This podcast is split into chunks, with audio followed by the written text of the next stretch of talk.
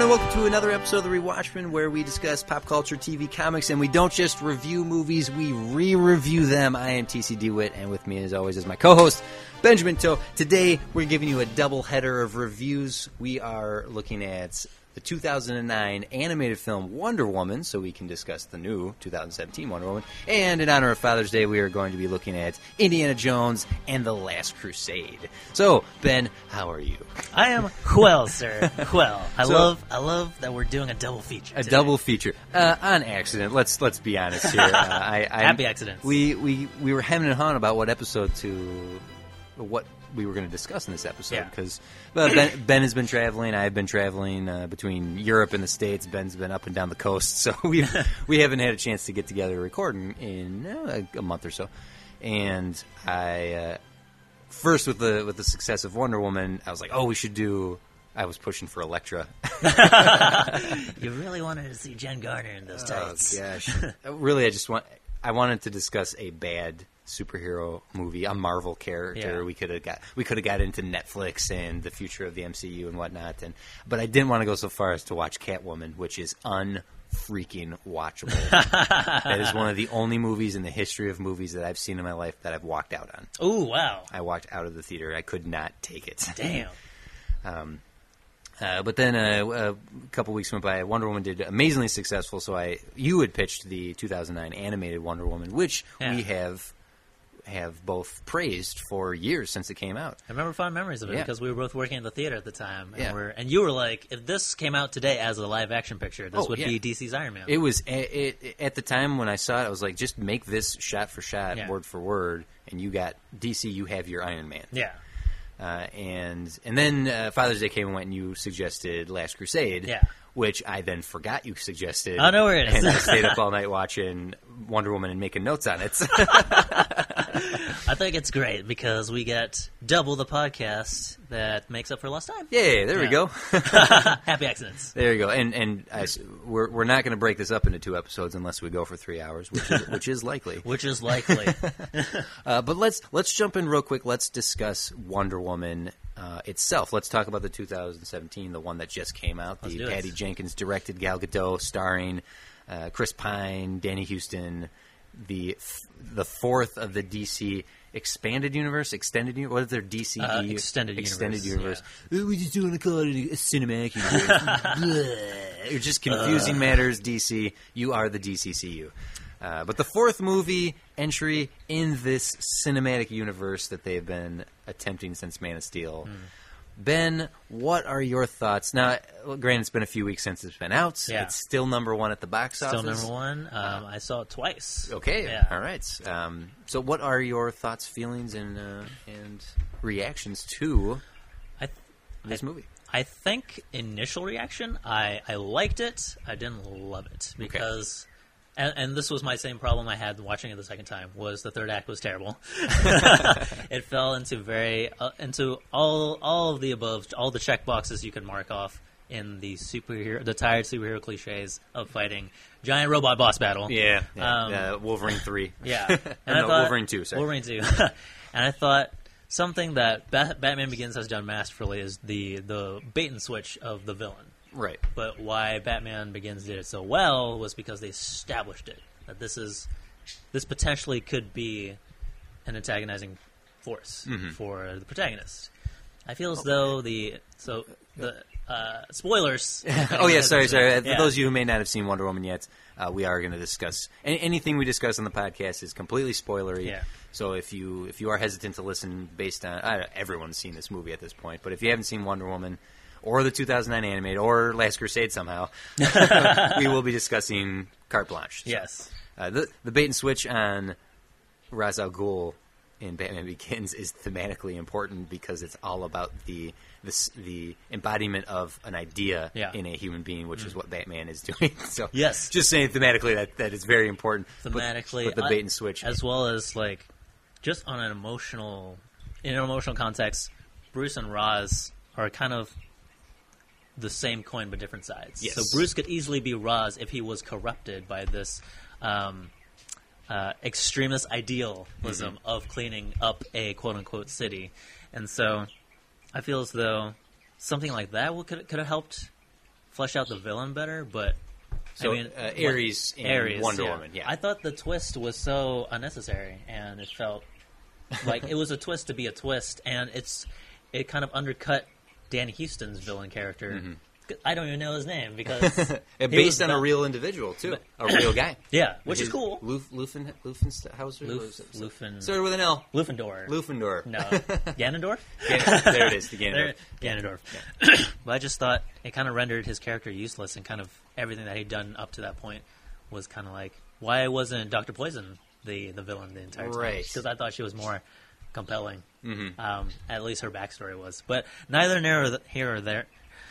because watching it the second time, I, I really loved it, minus the twist, Mm-hmm. because it was everything you wanted.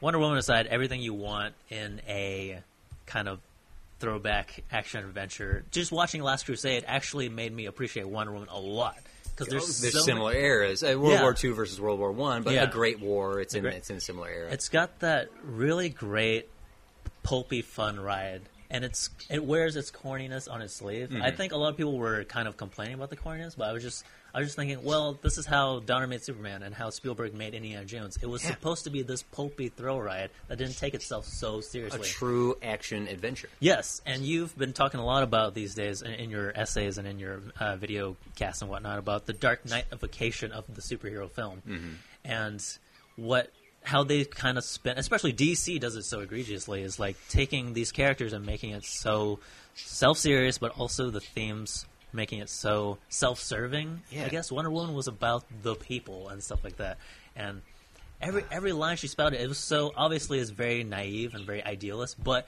I felt it. I was just I just want to get up my seat and be like, "Yes, Diana, this this is your duty." Every time she said, "This is your duty," I was like, "Yes, this is your duty." But I, I don't know, like it just it just it was overly romanticized, but in the great. That's I say that as a compliment Yes. because I think that's kind of a lost art. Watching Last Crusade again, which we'll get more into about, it just made me miss not only the yesteryear style of filmmaking, but just kind of the ideal of it's okay to be a romantic. It's Yeah. okay to be an idealist. like when did that become such a dirty word? You know? Right. The the I'm I, I'm going to jump in here for for to, to piggyback on a lot of stuff you're saying that the optimism and the hope that Wonder Woman brings to the character that that Patty Jenkins brought to this universe. Yeah. This is what we've been.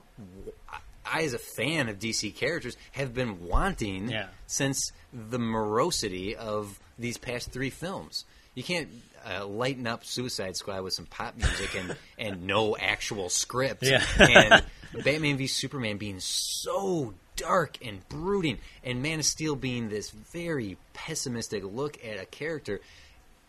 Wonder Woman brought hope Yeah. and joy. And the only thing I would ask is that the movie was it's brighter and mm-hmm. more colorful than Yeah. the, especially Themyscira. But even in the once they get to London and the war, mm-hmm. They it's not as desaturated as Yeah. the essentially black and white film that is Batman v Superman. But I that that I wish it was a little more color graded. Yeah. Um, but I, I wish that of the Marvel movies too, because Guardians of the Galaxy is so damn beautiful Yes. but the the the throwback to the action adventure serials, the the throwback to Christopher Reeve and Richard Donner's Superman, even with the The alleyway the fight, yeah. alleyway fight, and Patty Jenkins having been inspired Yeah. by Donner and Superman. They had to talk about it at the DGA, just those two, just like talking about That's- like how that it had Donner's DNA all over that movie, Yes. which is so great. That's that's the way they should be emulating. That's who they should be emulating. The, the the I do have a couple issues with the movie. They they mm-hmm. speed into like through the exposition of Yeah.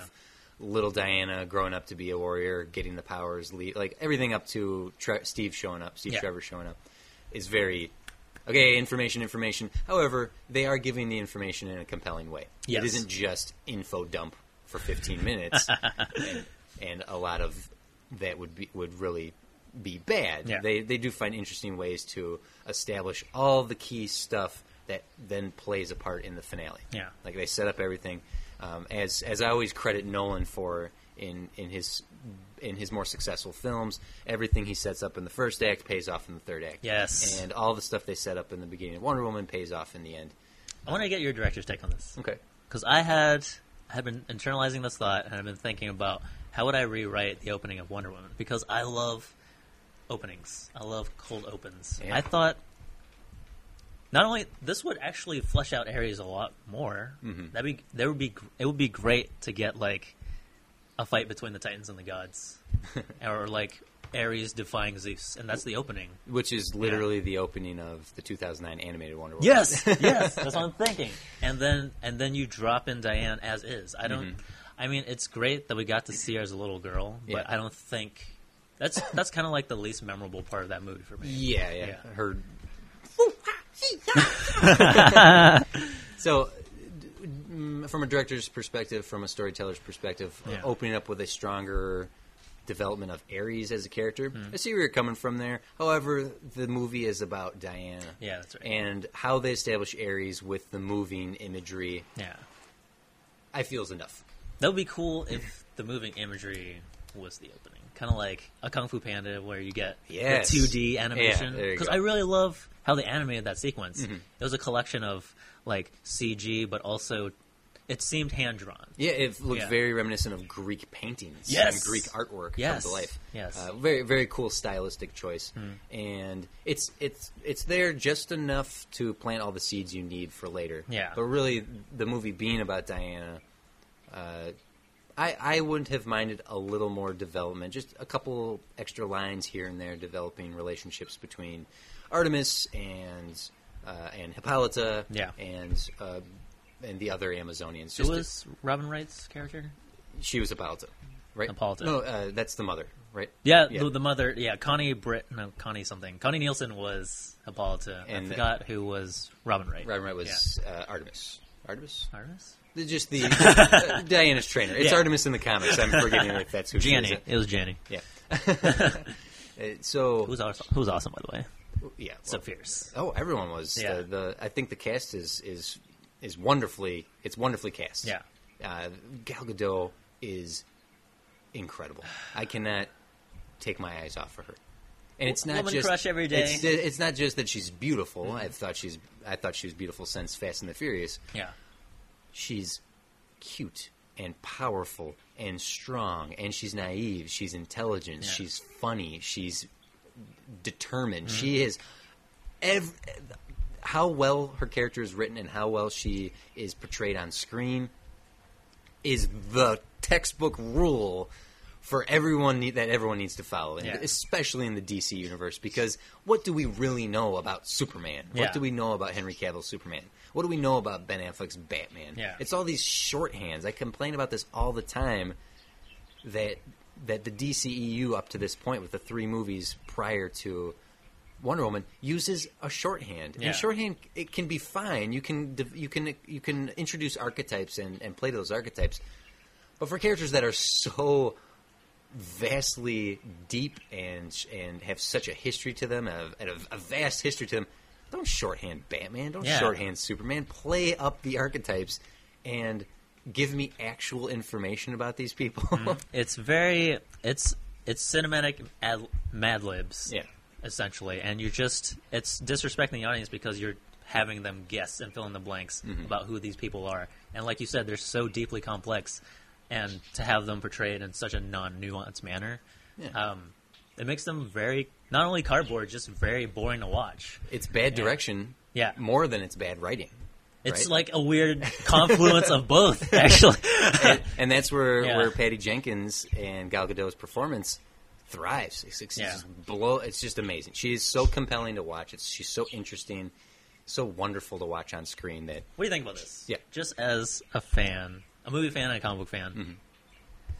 Because I know they're trying to shoehorn Ben Affleck's Batman as the leader of this Justice League movie and the Mm-hmm. cinematic universe. and they are relationshiping them. I don't know if you're getting that. In, I don't know if you're feeling that out. Oh my god! Please, no. Really? it Is feels that- Oh, like they're shipping them, if I may use the term. Please, no. Okay. Please, I'm, I'm hoping not. I'm really hoping not because she doesn't need it. Steve, Steve for life, Team Steve.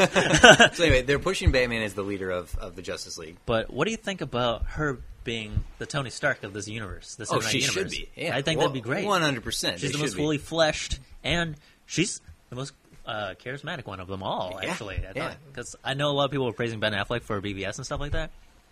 Well, I think he just shined because everyone else was just that bad. Having watched Batman vs Superman: Dawn of Justice more than a few times, More than you should. more than I should have, Gal Gadot is the best part of that movie. But it could be that she wasn't in it enough to be screwed up mm. by Zack Snyder's terrible direction.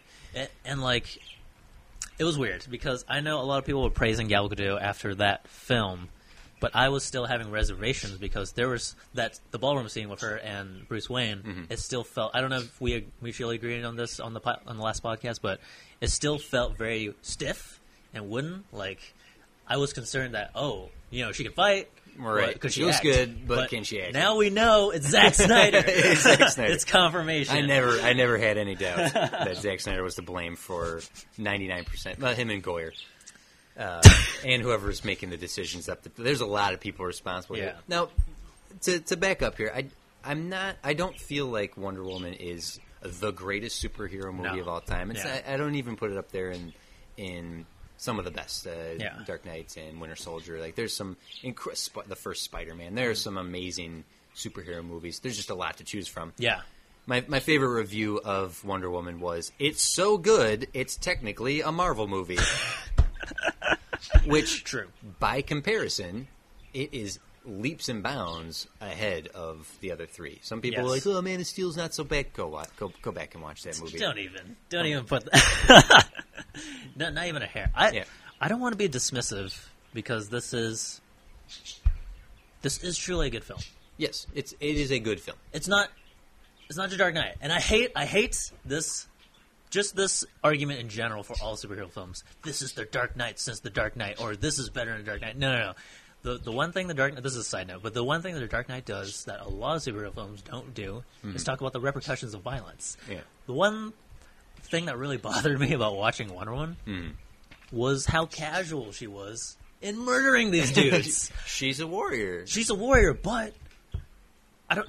It just this is the vibe that I got. They didn't establish it in the on the the, Themyscira, The mascara. Yeah. the, uh, but she hasn't killed up to this point. I'm assuming because she right. she has been shielded from uh, fi- like violence and training in general. Mm-hmm. And I thought there should have been at least a moment where.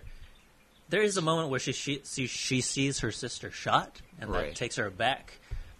But her first kill, I thought there should have been remorse there because, like, this is her first time being in true battle. The the Yeah. greatest representation of that is in Casino Royale. Yes. when it's not it's not Daniel Craig's first kill in battle, but out on the job as a 7 after he killed the stairwell fight Mm-hmm. Yeah. and he drinks the and he cleans up his wounds in the bath. That scene is a an incredible demonstration of of the mental repercussions, Yes. non-verbally, not it's communicated all through emotion. Hmm. Uh, I yeah, I can I can see that. I. I I wonder if that's the fine line between the fun that this movie was Yeah. Trying to portray and the reality that some of the other DC movies have been trying to Yeah. portray but you're you're you're not wrong. You're not there. There's And- definitely a like a bigger philosophical argument to be had, but like I, I think this is just a long-winded way of tracking back to. I didn't want to be dismissive because I think this is truly a great film. Mhm. But do you think the novelty of it being the first female superhero and like the because obviously just seeing it just seeing a woman doing these things I, even like the third act how i thought it was very tired and cliched of Yeah, all these superhero yeah. films but seeing gal gadot do it was freaking awesome and i felt really i'm not a woman but i felt empowered i felt like i want to punch somebody i want to go I- out and punch some nazis I love all the stories of, of people, uh, women crying, Yeah. and not knowing why. the, the the the the peak of the movie is the no man's land scene when Yes. she Oh rises my- up oh my God. and she so masterfully done tackles that that whole sequence Mm-hmm. from the from landing in the trenches. Steve being like, "We have to keep going." She's like, "No, we have to help," Yeah. and she just makes the decision to fight. She gets out on that battlefield, getting into the town, chucking that tank, taking out the sniper. That whole sequence of the film is up there in one of the greatest superhero, some of the greatest superhero moment uh, movie moments ever. You think it's too soon to say top 10 Mm, yeah, it's too soon for me. It's too soon for me to say in the Yeah. top ten. It's so because the, I do want to reiterate this movie isn't perfect, and I don't I don't think it's the greatest. It's one of the greatest superhero movies of all time, but Yeah. it is an achievement in female direction, being the highest grossing female directed film of all time. Now that's lovely. to to finally time. seeing Wonder Woman on the str- screen and not getting screw not screwing it up. That The uh, there, there's so much right in this movie Yeah. that it was a relief. That Yeah. was my main takeaway when I walked out of the movie. I was just relieved yeah. that thank God they got it right Yeah. because I I don't think I as a fan of comic books or film could have taken another DC movie. I don't think I could have done it. I, I honestly, and I still think we're going to get that with Justice League. Yeah. we'll get to that later when we discuss the news. If Wonder Woman was bad, would you stop? Would you quit DC movies? Well, I, I I wouldn't necessarily be able to outright stop, Yeah. but I would stop pursuing like the the need for me to see a movie on opening weekend has become less and less. yeah. Uh, I didn't. I saw Guardians of the Galaxy two on opening weekend, but there, even like the releases of TV shows on Netflix, and my, my desire to get to it immediately has been diminishing just because well, life is busy. Yeah. But with with Wonder Woman, if it had been worse, I I might have been like, you know what? I think I'll wait a couple weeks to see Justice League. Yeah. Uh, really, it, that's how my that would be the feeling at the time. Obviously, my mind would change when I'd be like, "Hey, uh, it's Wednesday. Let's go see Justice League," because I need to see this. It's important to me that I continue to see these characters exist. Yes. So I, I want them to be good. But going into Wonder Woman and having that ner- the nerves, like, please, just please don't don't screw this up. And I and I hate that that has to be the feeling. Right, it shouldn't be. It's just because- cynicism. It's such no, cynicism. it's not just cynicism. It's all these years of not having a female superhero, and the fact that that ceiling has been there this entire time is shameful. Yeah. like I'm I'm looking at Patty Jenkins' career, and she hasn't made a feature film since Monster. That was 2003. she won a she won an Oscar for crying out loud. What does a filmmaker have to do? Well, Why we- does Cre- Colin Trevorrow have Well, the keys we- to the Star Wars We uh, can. universe? uh, you know well, I mean? that's a whole. We'll have a conversation about that at- when we get to the news because I, Yeah. I definitely want to have a conversation about that. But the let, let, let me talk about the 2009 Wonder Woman because having Yeah. rewatched it, you didn't rewatch it, but I did. yeah. That movie's not as good as we remember it. You know what? I I think you're right because Yeah. I rewatch the bar scene, and wow, the the connotations of. I mean, you can we can go into that later, but like, so what's your initial reaction?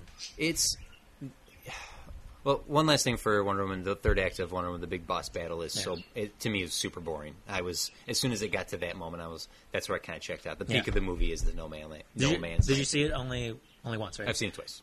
yeah. and yeah, both times had the same feeling. It's right? once it gets to the third act, the big boss fight. I'm like, just wrap this up, okay? Yeah. it's who can punch hardest. How, what'd you think about uh, Chris Pine?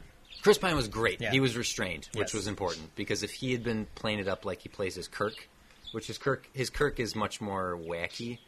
Uh, that would not have. I would not have liked Chris Pine. Yeah, Uh, apparently, if your name is Chris and you're playing a comic book character named Steve in a war epic, you have to sacrifice yourself in a plane. it's a must. also, no body, no death. yes, that's true. We did not see him die. he might have pulled a Dark Knight Rises. Yes, exactly. Autopilot. Yeah. So anyhow, uh, the 2009 Wonder Woman, the animated feature, is uh, it's directed by Lauren Montgomery, a female director. That's it so stars awesome. Keri Russell as Written by Gail Simone as well. uh, written by Gail Simone, Yeah. uh, as well as two dudes. Um, Ah, I didn't know that. yeah, Keri Russell as Wonder Woman, Nathan Fillion as perfectly cast as Steve Trevor, Yeah. um, Alfred Molina as Ares, and Rosario Dawson as Artemis. Yeah, that was a good cast. There are a lot of similarities between this and the 2017. Yeah. A lot of story beats are the same. However, the 2009 Wonder Woman, as as I remembered it, this is this is why I love doing the rewatchmen, where we we specifically pick a film that we have a feeling about that we haven't watched in a long time, go back and reevaluate it and see if our opinion changes. Yeah. My opinion has changed on this movie because it's not Iron Man good. Ooh, It's not. It's not. If you made this 2009 animated Wonder Woman as a live action film exactly the same, it would not be as good. Yeah. it would not be. It, it, it would. It would. It would be bad. Particularly because we have the 2017 to compare it to. yeah. It's. It still has some great stuff. The animation sequences on the fights, all the fights are spectacularly realized. It's it's the fluid anime style fighting that the DC movies have have really embraced post the Batman animated series and the Justice League Unlimited. Th- So the, the the fight scenes and the animations uh, of those fight scenes are top notch. I will not give them any downside, and, and even the third act where it's Ares attacks Washington D.C. and raises the Amazonian dead to fight uh, with for him, and the Amazons show up, and it becomes the Amazonian women versus these undead Ares bag- baddies, with Wonder Woman taking on on uh, Ares himself, and Steve is in the invisible jet taking out all the flights. Like, there's a lot of great. It's it's that three point, three front war situation happens. Very well written, very well realized, very very cool. I like the third act of this movie better than the 2017 boss battle that we got. Okay. So it's there. it was a very well realized sequence. Yeah. uh, a lot of cool gimmicks. I mean, I don't mean gig- gimmicks as a pejorative. I mean as a good thing. Yeah. because a good gimmick can make a good fight. Yes. and uh, uh, her fighting with the lasso versus the sword, like that, she's deflecting the sword with the lasso. Yeah. sh- showing the strength of that as a weapon. is great. Uh, Artemis versus the betrayer in the movie. Mm-hmm. The there's a there's a girl who betrays the Amazonians by freeing Ares. Yeah. and that's how he gets out. A lot of, a lot of cool stuff. However, this movie is still super sexist. Yes. It thinks it thinks that it's being empowering to women, Mm-hmm. and there's there certainly are some of those moments throughout it. It is still Steve Trevor mansplaining. It is still uh, Ed, Etta Candy in the animated one. Is I bought this new dress for you, Steve. Do you like it? And oh, can you help me pick up that pen? And Yeah. it leads to Wonder Woman saying, "Is there something wrong with you that you can't pick up a pen yourself?" But it's still is really ham-fisted, Yeah. and it's coming. f though Gail Simone wrote it, there's some definitely some male input on it, and it, it it does not come across genuine. yeah. When you see the the commentary that uh, the 2017 Wonder Woman has on a lot of the you know, uh, like I love the boat sequence. Like, oh, men are made from reproduction or Yeah. for reproduction. Like, there's a lot of addressing of the sexism. And, But for pleasure, not necessary. Right. uh, I don't want to make any rude comments. Um, but the 2009 one, the the it, we were discussing off mic before we started how dated Friends feels and some of its sexism, and the 2009 animated Wonder Woman feels dated. Like some of the jokes don't land. It still comes off a little hokey Yeah. and uh, disingenuous. Yeah. Um, the voice acting's great. Keri Russell is a very well cast Wonder Woman. Nathan Fillion, Nathan Fillion's the best. Uh, Yeah. he, he he plays the the charm Yeah. very well. However, Steve Trevor as a character is written. Uh, well, there again, there are so, so many similarities between these two films, the Yeah. seventeen and the nine. In Steve falling for Wonder Woman, but Chris Pine falling for Wonder Woman in uh, and that's Gal Gadot. It it makes more sense. It, it, Though it is sped through, it feels a little rushed, and Yeah. it's that's movie making, that's storytelling. It feels earned. I I don't know if he should have said he loved her necessarily. Yeah. But in the heat of battle, in in the suicide mission, in the subtext that Steve has lost a love before ever meeting uh, Diana, You can make me cry. it's earned. I- I- Yeah. it's it's very well earned. And and let me tell you, let let me. What do you think of this? When he is talking to her, the the explosion has deafened her, Mm. and he's and he's telling her how he feels. And she's like, I, I, what? Let me do it. Let me do it. Whatever it is, I'll do it. What? I, I can't hear you. I can't understand you. And he and he says goodbye, Yeah. and he gets in that plane and goes away. When she's in the heat of battle with with Ares, she has that moment where it flashes back, and you get to hear what Steve said. yeah. My first thought was, I wish they hadn't done that Hmm. because if they were going to do all that, why didn't they just do it the first time? Yeah. I don't think that's what he actually said. I think that's what she'd like to believe he said. Ooh. And Inception. and I, I- in that he, he could have said something to that effect, Yeah. and I'm sure yes, that is what he said because you can read his lips if you play it side by side. And, but I I like the implication that she's she's experienced the world outside Themyscira, that she's experienced humanity and mankind, and and she has created this relationship with with with Steve Trevor Yeah. over the course of their journey together. That that that feels okay to me. That, that, that their relationship feels it feels rushed, but it also feels earned, and with the idea that she might have just projected all that Yeah. onto him feels better for me. I don't know. I, what do you think? you bring out. Oh man, your no, your thoughts are great. It's actually making me think a lot about the disparity between the animated Steve Trevor and the live action Steve, Steve Trevor, or how Steve Trevor is often portrayed. Because I love Chris Pine's take or Patty Jenkins' take on um, the live action Steve Trevor because he's really sensitive.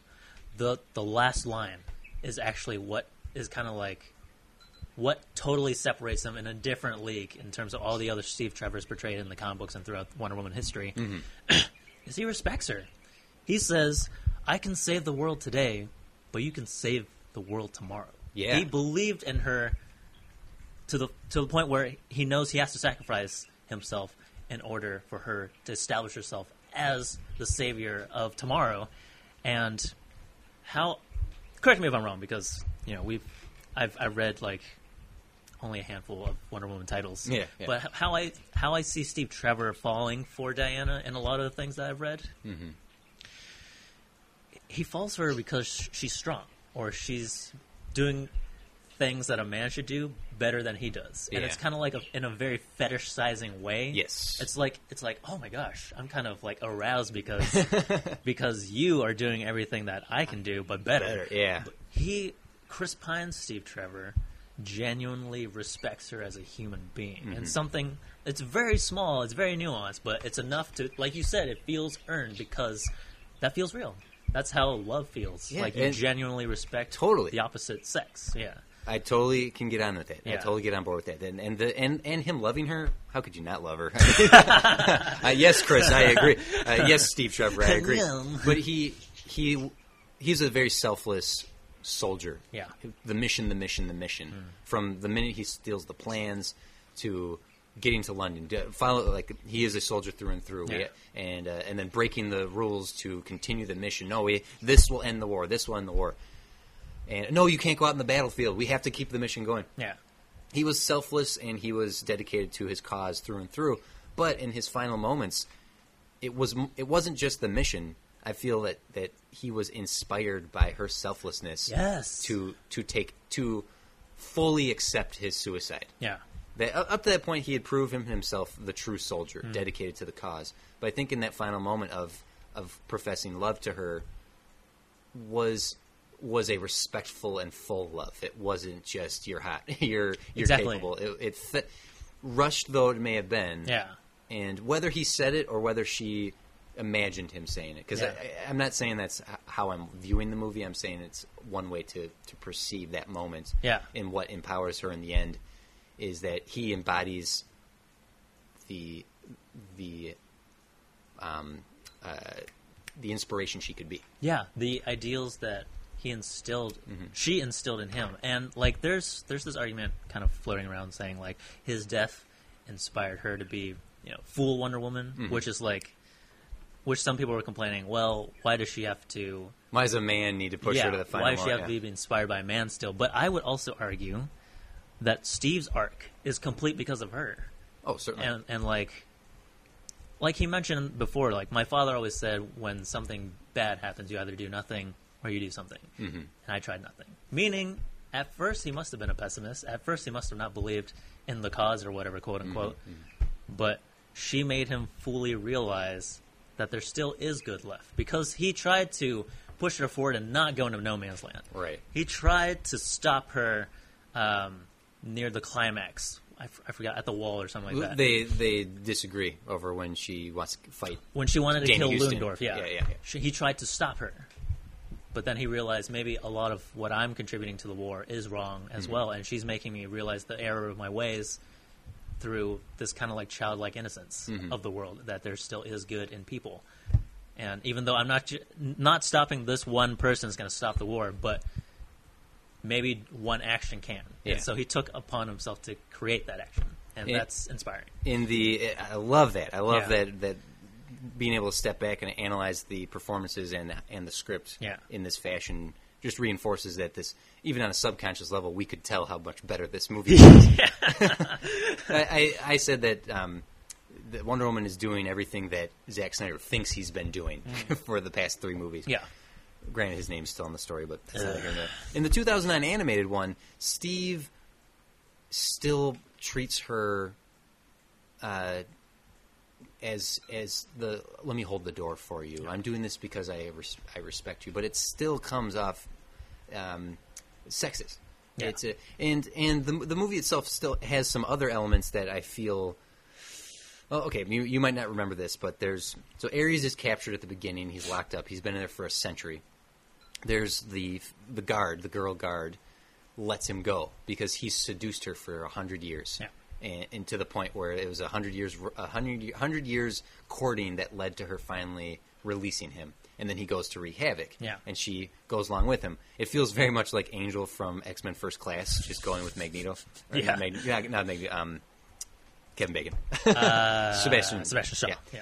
So in the final battle, when Artemis and the and I can't remember pers- uh, I can't remember her name, Alex. Uh, anyway, the, the the bad girl Yeah. are fighting. No, I'm sorry, Hippolyta versus her. Uh, You betrayed us, sister. Oh, my queen, you have no. You, it's your fault. You closed us off from humankind. Mm-hmm. You created a barrier, and you prevented me from falling in love, getting married, and having children. Yeah. That's what I really wanted, and you prevented me from having that. And so her entire motivation to free Ares was so that she could be free to fulfill her duty as, as she says, yes, we're Amazons, but you forget we're also women, Yeah. and women have babies and get married to men. and, and that was the implication of that line. I'm like, that was the whole reason that you betrayed your Amazonian sisters? It could have been, Yeah. I just want to be out there in the world. Yeah. It could have been that. Oh but the implication is, as a woman, she wanted to have children. Yeah. Which is fine. Yeah. You, you, I don't want it to be mistaken here. Yeah. That's that is fine. That is a fine motivation. Mm. But for that to be her sole motivation, Mm. To to me as a straight white dude, feels sexist. Yes.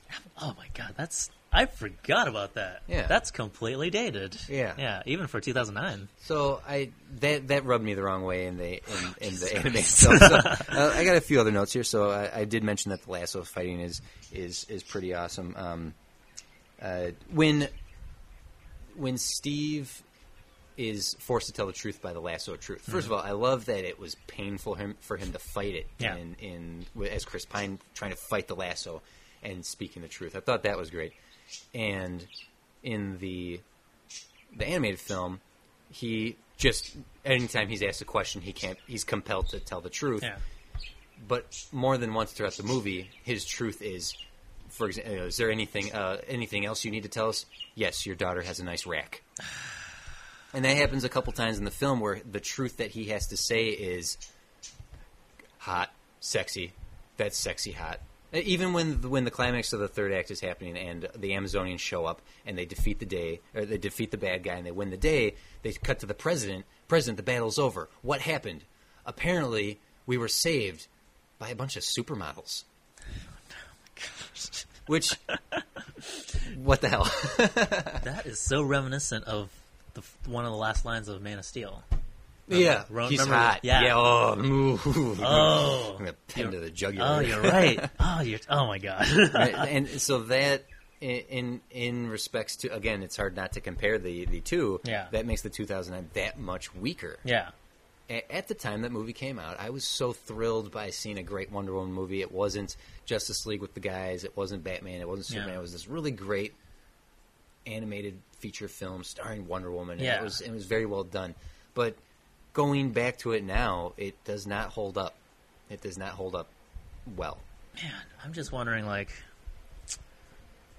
is it is it the novelty of Wonder Woman? Because we haven't, we've been so deprived of a good, fully realized female superhero character that even at that time we were just like, yes, it's Wonder Woman. It has to be good. Well, Yeah. possibly. It, Yeah. the, what- the what we have now with Gal Gadot, Yeah. it's not only important. We needed this. Yes. We needed this as as filmmakers, as moviegoers, as, as for the the glut and the monotony that Yeah. superhero films are offering. From from a more cynical point of view, Yeah. the same thing over and over again. It was it was important that we finally have this For the And- kids, man. And it was important that it was Wonder Woman. Yes. That if if Captain Marvel will be fine, I'm sure Captain Marvel will be great. I, I do like how Black Widow has been portrayed over the course of the five movies she's been. Yeah. Uh, ups and downs for sure, but Scarlett Johansson and the Marvel team have realized her very well. Yeah. But it was important that they got Wonder Woman so damn right. She had to be the first. It had to be her. It, Yeah. it, if it had been anyone else, that would have been fine. Yeah. But it's it is great and important and, and powerful that it was it was her Yeah. that did it, and that a woman did it. that Yes. Patty Jenkins did it. Absolutely. and it just goes to show how important it is to have a different voice or an appropriate voice Mm-hmm. pertaining to an appropriate topic or whatever. And just just seeing like a female superhero film directed by a woman, there's like in terms of some technical things, I'm sure any Oh. capable director jumping into that seat still could have pulled off the film Mm-hmm. without the nuances, like like what we said with Chris Pine's arc. Mm-hmm. How how would that have been if a, if a dude directed it? Because I know two guys who direct wrote this script, Mm-hmm. But with Patty Jenkins' voice and her leadership and her guidance, it totally she molded into her own. you Yeah, know? Chris That's- Pine could have been more like Nathan Fillion's smarmy Steve Trevor. How's cocky, it going? and that's what I was anticipating because Chris Pine is known for those roles. Right. Yeah. Yeah. Uh, something that the animated film did that we did absolutely not see in the live action one Hmm. is when she suits up for the first time. Yeah. We get a nice close up shot of her boobs going into the of, of being lifted by the bustier. Yeah. Just a straight on cleavage shot, boobs. Man, what is? And there are several shots in the film that that focus on her curves and her ass, Yeah. like the way she's positioned in the frame or the way that she's tackled a bad guy. It's it's it's sexualized. Yeah. And Gal Gadot is beautiful, gorgeous. Yeah. But she's never sexualized. Yeah. Right. Um, and all the Amazonians are these gorgeous, powerful women who are UFC fighters and and um, and uh, uh, bodybuilders and They're like cross- literally CrossFit, Olympians. yeah, Oli- Olympians, Yeah. CrossFit, like they're they're all beautiful, but Yeah. there's never and and that has to be because a female was in charge yes. because there wasn't any glorification of of uh, Wonder Woman's body. Yeah. Right. It's an understanding of how you want to see yourself portrayed. Mm-hmm. Like, as, say, like me as an Asian American, I wouldn't portray my character as a stereotypical Long Duk Dong character that owns a convenience store or whatever, even though there are people like that. yes, you don't want to play up the the, yeah. the stereotypes. Just like me, what kind of nuances and wrinkles and different takes can I Mm-hmm. do on this perspective? And that's what Patty Jenkins brought to Wonder Woman. It's very nuanced on paper, Mm-hmm. But as a whole, it paid dividends. We're talking about it making history now because of her. yeah, If this was Zack Snyder, God knows what would happen. We'd probably be thinking, okay, looking forward to Captain Marvel now. I guess it's Captain Marvel's turn. But I'm glad it's Wonder Woman, like you said, because Mm-hmm. this is hands down the most iconic female character in the superhero pantheon. Not Captain Marvel. no, yeah. And so, yeah, I'm I'm kind of disappointed I didn't rewatch Wonder Woman 2009, but and then again, I think you saved me the grief. I, I will say fi- as a final recommendation, Yeah. um, I just go back to Justice League Unlimited and oh, I'm sorry, not to interrupt Oh. or not to prolong it, actually, but I actually want to talk about the bar scene because I I rewatched Oh, that certainly. scene. Yeah, yeah. Go ahead. What, Uh, what, so were, your, Steve- what were your thoughts about that? Steve gives uh, Diana tequila. And they drink, drink, drink, drink, drink, and he gets smashed, and she's fine. Yeah. because she's a god, and alcohol's not going to affect her like it affects a mere mortal. under the the kind of schmormy pretense of getting her drunk. right, and she calls him out on it. She's like, you know, screw you. You tried to get me drunk, Yeah. asshole. What's wrong with that? You're, you're beautiful. Is that? I don't know. There's something weird and rapey about that scene. Oh, certainly. Like, oh my god, that- I felt really dirty watching that scene. That I understand it was meant to be played for humor. Yeah. Mm-hmm. But this many years removed, uh, we've progressed. Our, our awareness as film watchers has changed. Yeah. Our awareness as uh, people in society has changed, and society itself has changed enough because of circumstances in the past decade Yeah. that we can't help but look at that now and be like, ooh, Ooh, ooh the collar uh, and then it leads to the alley fight, yeah. which is again very reminiscent is of. so weird. I'm I'm still kind of waiting for like that kind of all out, totally nuts, unapologetically feminist Wonder Woman film. I would love the next villain to be a woman. And not Cheetah, but She, like she's the villain at the end of the 2009 movie. Oh, yeah, she they was. have a, they have a very Amazing Spider-Man 2 ending where they do a boss battle to like they end it epilogue and then the the or climax is all done and then they have a little like. Dun, dun, dun, dun, oh, Cheetah's robbing a bank! To the rescue! Uh, call me if you're going to be late. I don't want to burn dinner. Steve's line. Yeah. Then he she rips off. She comes up. She sees Cheetah. She goes in a punch and cut the black. right. But you you want a, a, a, a pure feminist film, which I think you can get. Yeah. Because now I, I know that they've said Wonder Woman 2 is going to take place modern. Like they're going to get it post Justice I'm a little disappointed. We have How do you feel about that? How many decades to play in? Give me get to the '60s. Go to the civil rights. Go to the, the civil rights movement. During Get- Gloria Steinem's era, yeah, come on. I want let's let's see Wonder Woman in the Lynda Carter era. Get Yeah. her in the '60s and '70s. Like, During the uh, egregious time when they they uh, took away her powers and had her learn karate. but no, I, I, why not continue with this? This hell, World War II. Give me another great war. Get, there's so much time to play with. I don't want to see. Let the Justice League movies take place Yeah. in, in contemporary.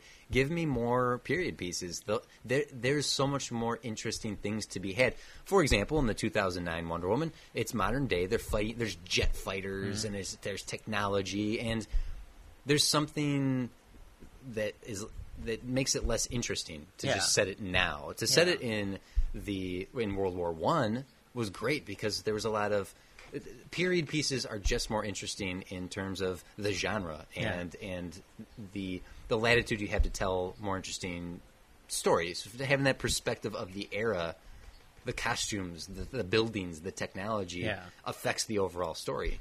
Yeah, and just I don't know, in terms of just sheer emotionality, I think something that First Class does great that say um, Apocalypse doesn't, because Apocalypse portrayed the '80s as just an aesthetic. Mm-hmm. Yeah. Look how cool and sexy this yeah, is. there, there was nothing particularly nuanced about being set in the 80s. Yeah. Whereas the 60s, yes. and it was great. And what I loved about Wonder Woman is just the the little moments Mm-hmm. that you felt like you were time traveling, and the dance outside of was it a, the camp? Oh, yeah, after they At- saved at the city. Post, yeah, post No Man's Land, snow was falling. It was lit. It was like dimly lit, and the Scottish guy was playing the piano, and Yeah. just having that little moment. I felt that moment would not have felt as as that timeless. Oh, yeah. if it was set in like Now. now in like Los downtown Los Angeles or something. like that, you know? Completely agree. Yeah. Completely agree. There's something special It's about storybook. That's what it is. Yes, yes. Yeah. By the way, Scottish character, completely pointless. Seriously, he had where, where that was an arc with no payoff. He Yes. should have got a final shot in, but never did it. He was the he was the binoculars. Okay, that's that's the most he had.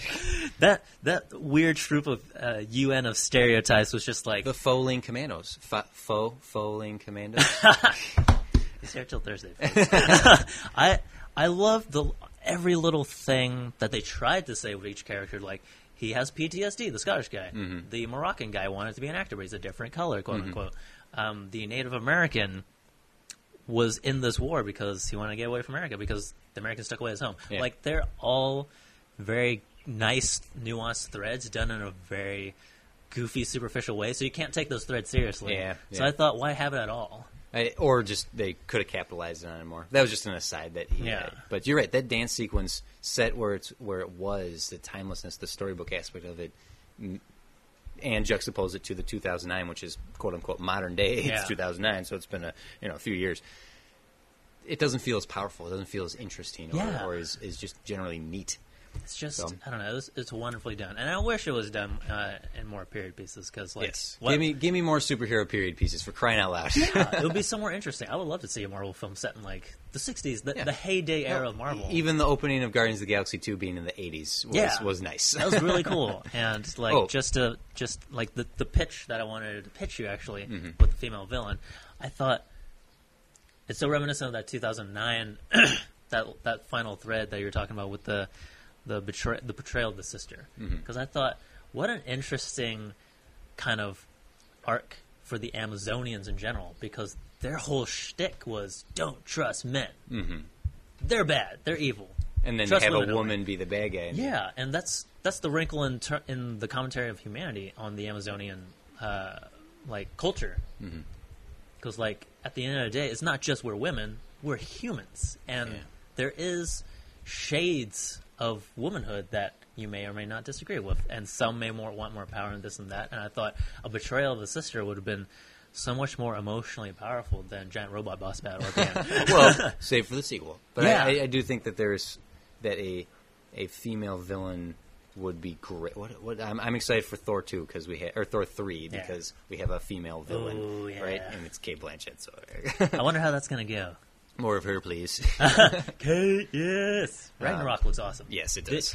Is it safe to say that that could potentially be the best Marvel film of the year? That's the one I've been most looking forward to. Yeah. At Guardians of the Galaxy, I knew it was going to be good. Wonder Woman, I was nervous to sell. I'm still withholding judgment on anything Spider-Man, particularly because apparently they've released about a half hour of the movie so far in The whole trailers. movie's out already. So Ragnarok, since that first trailer, I was Yeah, like, same. hell yeah! And we'll actually talk trailers later because there's another trailer Marvel has released that we can discuss. oh my god, Um, yes. and, and quick pitch for my Guardians of the Galaxy three: time travel, uh, and and um, not affecting the timeline, but I think that Chris Pratt's uh, Star Lord will get a chance to say goodbye to his mom.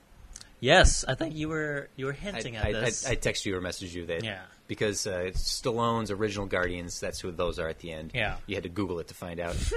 All their s- best stories are time travel stories. yeah, So I think I would predict time travel being an element in the next movie. yeah. Uh, having to take G- Gamora to the 80s Yeah. and showing off the 80s to her. Come on, that'd be great, right? I don't know what Cheers is. right? There, I think there's something to be had there, but that's neither here nor there. You're You- totally right. Not to like keep adding on to Guardians, but Yeah. watching again, I totally get what you're saying. Like I enjoyed it way more the second time. Yes. But the one thing I really hate about all these all these stories about dudes in general is Yeah. like the dead mom trope is used as such a device to devi- to elevate these male characters. Mm-hmm. Like I think she's such a powerful presence, the mom. Um, is such a powerful presence in all the mixtapes and throughout the, both the films. I think it'd be great just to give her, like like you said, a, a nice send off. Give her character something to do. right. Yeah, Uh, also, I think there's a chance with time travel possibly being potentially used as the time gem in Infinity War. Ooh. So that maybe tha- that's where Star Lord could say um, hi to his mom. yeah. Or I also goodbye. think I also think if you remember in Winter Soldier, uh, Peggy has Alzheimer's. She has dementia. She's Yes. forgotten things. She Mhm. doesn't know what happened. So though it hasn't happened to Steve yet, do you think there's a possibility that he and her did have that dance Ooh. with the time gem Yeah. and time travel a possibility? She could have those memories. Yeah. Because Steve hasn't happened. It hasn't happened to him yet. Yeah. He could travel back in time and be with Peggy. Oh, man. Just I a thought. I, I don't know about Just a thought. time travel, man. well, well, time travel Yeah. is a very risky, risky road to travel. Yeah. But I, I, James Gunn, Kevin Feige, the mm-hmm. gang, I, I think I can trust them to potentially pull it off. I'm not asking for it. yeah, But I'm saying there's a possibility there. as long as they do it in a way Yeah. that doesn't undercut everything that happened. Of course, up to this yeah. point. I- yeah. If only for just like that dance moment in in Age of Ultron Yeah. when Steve got to dance with Peggy in the vision that that Scarlet Witch gave him. Yes. Right. That wasn't time travel per se, but it was it was this moment of let's go here Hmm. and and give Steve that odd moment. So- Yeah. But we're way off topic here. I just want to wrap up Wonder Woman by saying that the the 2009 movie, I don't think it's necessarily worth watching unless you really want to see some cool kick-ass fight sequences. I do think that third act is stronger than the 2017 one, but that's it. Uh, go watch the Justice League Unlimited series. Yeah. That's that is the superior version of the animated stuff. In fact, everything post that is not great. No, and in fact, verging on bad and Yeah. terrible and getting worse each one. Which Gods and Monsters from two years ago is the Snyderverse in animated form. No, Yeah. the go back and you can listen to our review for The Killing Joke. Yeah. terrible. I don't think Disney, uh, sorry, DC animation is what it was. No. many many years ago. Yeah. That that heyday is over with. So sad. So, with that being said, uh, let's take a quick break here and let's come back and talk about uh, a different period piece, a different action adventure film. Uh, if you have any comments about Wonder Woman, feel free to leave them below if you're listening to this on Facebook or if you want to tweet at me at TC's Big Head or Ben for any of his comments at Benji Toes. Um, you can find us on Twitter and Instagram, uh, or like I said, comments on the Facebook page uh, where you might be watching this, so or listening to this. With that said, let's take a quick break and we'll be right back with some Indiana Jones and the Last Crusade. Dun dun dun dun.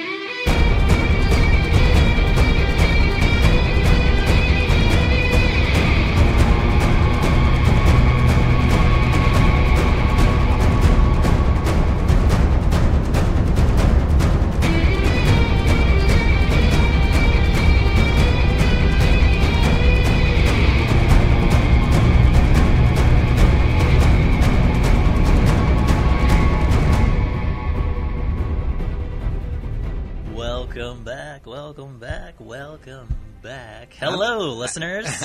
I'm back too. TC's back too. We're both back. The boys are back, and we're ready to re-review Mm-hmm. a sentimental classic. Very sentimental for Mr. TC over here. It's true. For various thi- reasons. This was this was the movie I first kissed Candace. Uh, we were watching this. I guess not watching. We were looking into each other's eyes. Yeah. I think she would say it was Raiders, but I am I am almost positive it was the scene where Sean Connery and and India uh, and Harrison Ford on the on the uh, the motorcycle and they're Yeah. at the, the crossroads. I, think It's just something so Yeah. romantic about punching Nazis. well, sorry, we, we, this, the, the seminal classic. the seminal classic, 1989's Indiana Jones and the Last Crusade, directed by Steven Spielberg, starring Harrison Ford, Sean Connery, and a bunch of Nazis. and when was the last time you saw this, CC? Oh man, well, I think it would have been. No, no, I've watched it again since. Um, there was a spell a couple years ago that I just put on the three Indiana Jones movies. I was working on a script that I wanted to have a light action adventure feel to it, so Yeah. obviously put in movies that will inspire you to, to write in that direction. Yes. So probably uh, two, three years ago. Okay. Yeah. So so fairly recently. Fairly so recently, you can yep. you'll be able to recall this. I recall lots of things. I am a, a fountain of trivia. He's got a great memory. Well, I don't think I've seen this since since I was a kid. Wow. I So- saw this with my dad. I've seen it multiple times as a kid, but I haven't seen it since. At least in the DVD era. Mm-hmm. Um, we own this on VHS, the whole trilogy, and my dad loves Indiana Jones, but Last Crusade was his favorite. Yeah. I think it was because of the the fatherly aspect, but also Sean Connery, because that was his favorite Bond as well. Yeah, yeah. And how great is it? Well, I guess we'll just jump in the review. How great was Sean Connery? Like rewatching it this time, I I remember loving everything about this movie, but I think it doesn't really start like the cold open with River Phoenix. Mhm. Freaking awesome. We'll get we'll jump right back into that. But I don't think the movie truly starts until Sean Connery shows up. And I don't know how much you can recall to be able to. Oh, certainly. That. I, yeah. I, yeah, yeah. He he is the end of the first act Yeah. when uh, you get to the the tapestries. I'm here for the tapestries. which is shockingly not till 45 minutes into the film. That's amazing. And the film's only two hours. Oh wow! He's on I didn't- screen for an hour and 15 minutes. Holy cow! I did not realize that this is not. Uh, it was a standard blockbuster, two forty, right? Yeah. Thanks a lot, Christopher Nolan. you jerk. You jerk. You've changed cinema. He's he's changed things. Uh, no, that's amazing. I didn't realize Sean Connery didn't show up until that moment, or uh, that deep into the film. but- Yeah, there's so much setting up in the first act and so much exposition that you felt like you were on an archaeological scavenge yourself, which was not which was not as fun as how I'm describing it. you know this Yeah. this movie, and having you just rewatched it, you can correct me if I'm wrong. Yeah. but this is the movie that National Treasure and Da Vinci Code think they are. Yes. not, not Raiders of the Lost Ark, because Raiders of the Lost Ark is a very straightforward film. Very contained. Uh, yeah. T- Temple of Doom is a very straightforward film. yeah. Last Crusade is the clue chasing, world hopping, map driving adventure movie Yeah. that Da Vinci Code and National Treasure and Sahara and, and all those those wannabe Yeah. um, Indiana Jones movies think they are. They aspire to be Yeah, that. yeah, yeah. This is definitely, I feel as though, the pinnacle globe-trotting action adventure film. Um, it's got everything that we were just talking about in Wonder Woman. That I it just inspired me so much just watching as a filmmaker, um, especially thematically. It's just so shamelessly melodramatic Mm-hmm. and schmaltzy and romantic about that era of filmmaking. He Steven Spielberg and George Lucas love serialized adventures of the 1940s and 50s and Right. whatnot. Um, they grew up on Zorro and Robin Hood and uh, that early era of Batman and whatnot on the radio. Spielberg wanted to do a James Bond movie. That's Yeah. what led to the creation of Indiana Jones. yes, and and I, I think this is on purpose, but there are a lot of reoccurring Bond actors in the film, like uh, the main female baddie, um, Mhm. Elsa. uh, Elsa, Elsa Schneider. Mm-hmm. Um, Alison Doody, and she's the first. She's the youngest Bond girl ever, actually in history. She was 18 when she was in um, View t- View for a Kill. Uh, View to a Kill. View, View to a Kill. Oh my gosh! Yeah, the okay, nice. 18. That's 18. crazy. and that was, I think, two years before the making of this, so she was 20. Wow. And I think Harrison was like 40 something, so it was a little weird. It's it's a it's a standard now that It's the a- old guys hook up with the pretty young girls. I mean, Ben Affleck gets to hook up with Anna Kendrick. It's just a thing. it's just accepted. But um, Uh, and yeah. then uh, yeah, okay. So th- are there any other overlaps from Indiana, Indiana Jones to Bond actor wise, aside from obviously Sir Sean Connery? um, like very small actor roles. Like that's probably the biggest one, just the Bond girl. Mm-hmm. Um, but there was a couple actors, um, the the Nazi yeah. and uh, some other guy. Some Cool. other, yeah, two other guys in the James Bond universe. But that those were like a cool little nod Mm-hmm. that series. But um, the River Phoenix Cold Open. Yeah. that's a movie in and of itself. I want to see that movie. Well, you did have the Young Indiana Jones television series you could watch if you want to suffer. Was through that any good? I heard that was bad. You know what, man? there was a time I would have said, I love that show. I remember it so fondly. When uh, Kingdom of the Crystal Skull was going to come out. oh, Sorry. that doesn't King- exist. That doesn't when, exist. when Kingdom of the Crystal Skull was going to come out. Sorry, I got to get through this. Um, they re- finally released the Young Indiana Jones Chronicles on Blu-ray and DVD. yeah. For the time, I was like the only one who could remember the damn show, and all my friends like, nah, didn't exist. So I got it, popped in episode one, ready to watch it. Uh, written and directed by George Lucas. Yeah. It is bad. It was the beginning of the end. Oh, the child actors that kick it off. Oh, it's so bad. It's it's like it's like it's bad. It's- now, granted, when you get to the Sean uh, Patrick Flanery years, where he plays the young Indiana Jones in the in World War One, Yeah. and you get to the adults, more adult adventures, those are actually quite good. Yeah. Uh, they're acted well, they're directed well, they're they're written pretty good. Um, but the kid stuff is shit. so go ahead and just skip that stuff and get to. And here's the thing: if that's canon, if that show is canon, you cannot kill Indiana Jones. Don't make it canon.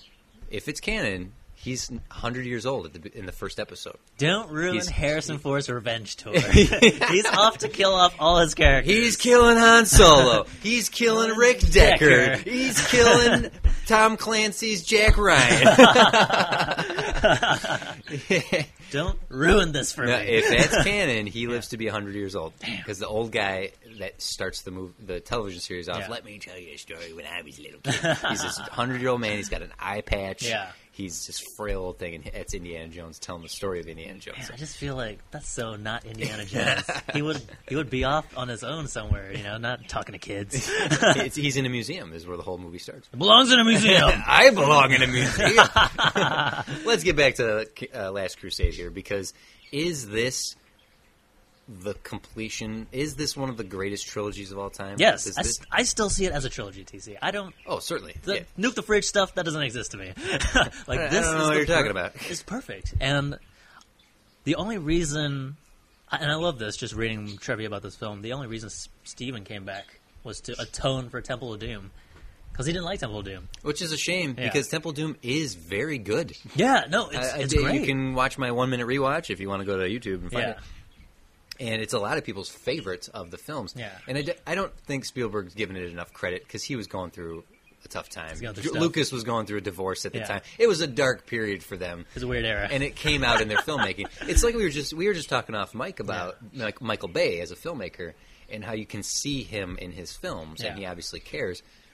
That and the, and uh, you can see Zack Snyder in his films. There's, the the director gets a lot of credit and faults sometimes when it's not they don't deserve it. Yeah. Uh, but a lot of the a lot of workhorse traditional filmmakers who really play a part in the vision of a film, which is what a true director should be, Yeah. comes across in their films. And Spielberg's films, you can follow his life story through the thema- themes of his movies and the tone of his films. Yes. So he came back to the last Last Crusade to return to the fun of Raiders, Yes. Mm-hmm. and make up for Temple of Doom. Huh? Okay. and and not just that. I think it really, just like you said, it showed through the craft all his personal themes. I felt as though all the trials and tribulations that he went through and during that era of making Temple of Doom, um, he learned a lot, and it showed through Last Crusade because I think it's a superior film.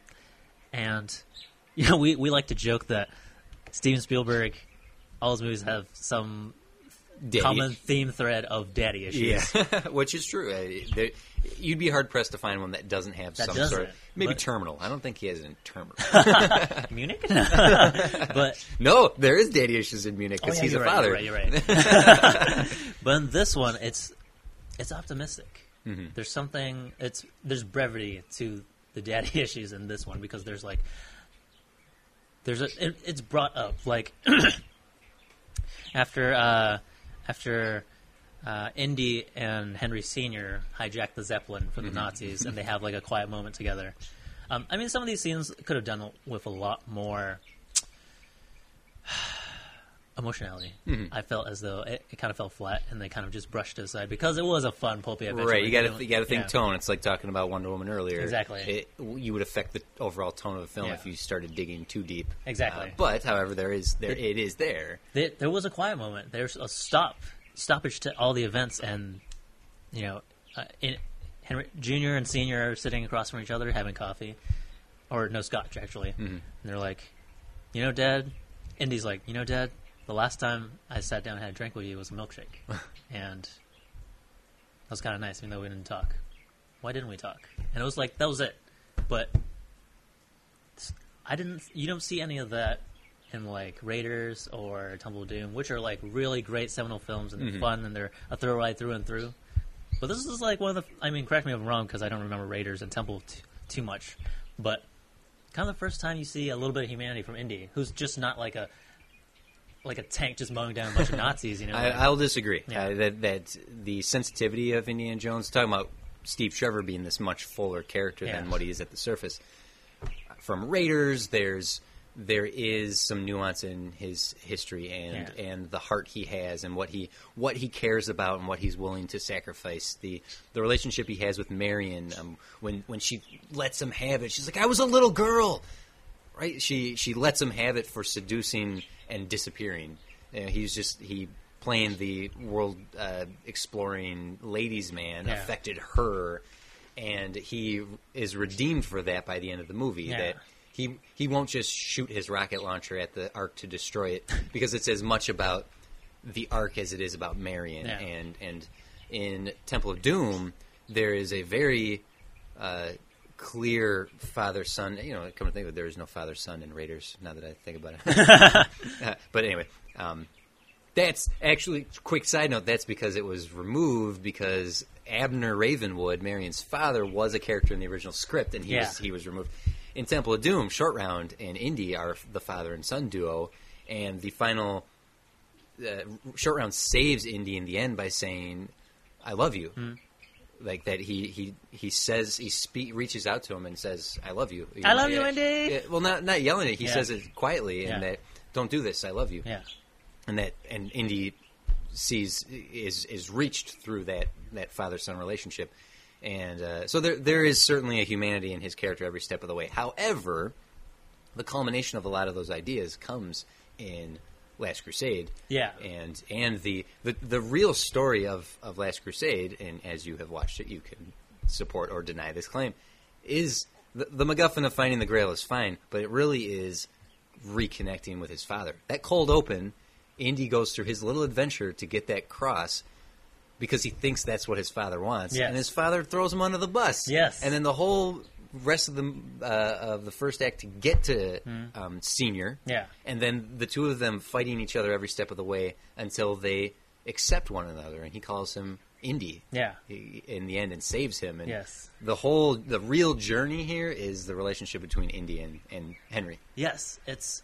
it's a redemption story for the both of them. Mm-hmm. For Sean or for Henry Senior being an absentee father, Mm-hmm. being so obsessed with his work that he's totally neglecting his son, who's trying so hard to impress him. Subtext, Mr. Spielberg. but also for Indy, you know, the, I they purposefully because there was a m- many drafts and many different storylines they were trying to go to for the finale of the trilogy. The first one being most egregious is uh, they're in like an ancient African native country, Okay. and all the Africans are cannibalistic. And it was another immortality story, but As like- they are, of course. as they are. But like, No, I'm kidding That, that's kind of like the weird thing that turned me off from the first two films was the casual racism Mm-hmm. and more overt in Temple of Doom. But but in this one, but but in this one, there's none of that. So I think that's that shows growth and maturity from Steven Spielberg. Mm-hmm. And I know they did it on purpose because the first draft that he was handed was that cannibalistic African tribal Mm-hmm. story, and he said no to it because it was very overtly racist, obviously. But like, I, I think that shows a lot of growth and the the symbolism of the search for uh, the Holy Grail or whatever. I think it, it's a really nice juxtaposition and parallel story about the search for um, acceptance within each other Mhm. between Henry Senior and Henry Junior, and you know, even though there's not a lot of quiet moments that you kind of expect in these in the modern day blockbuster era, Mhm. they all kind of connect together. You, it's the movie flies by so fast. Once Sean Connery shows up, it's just like.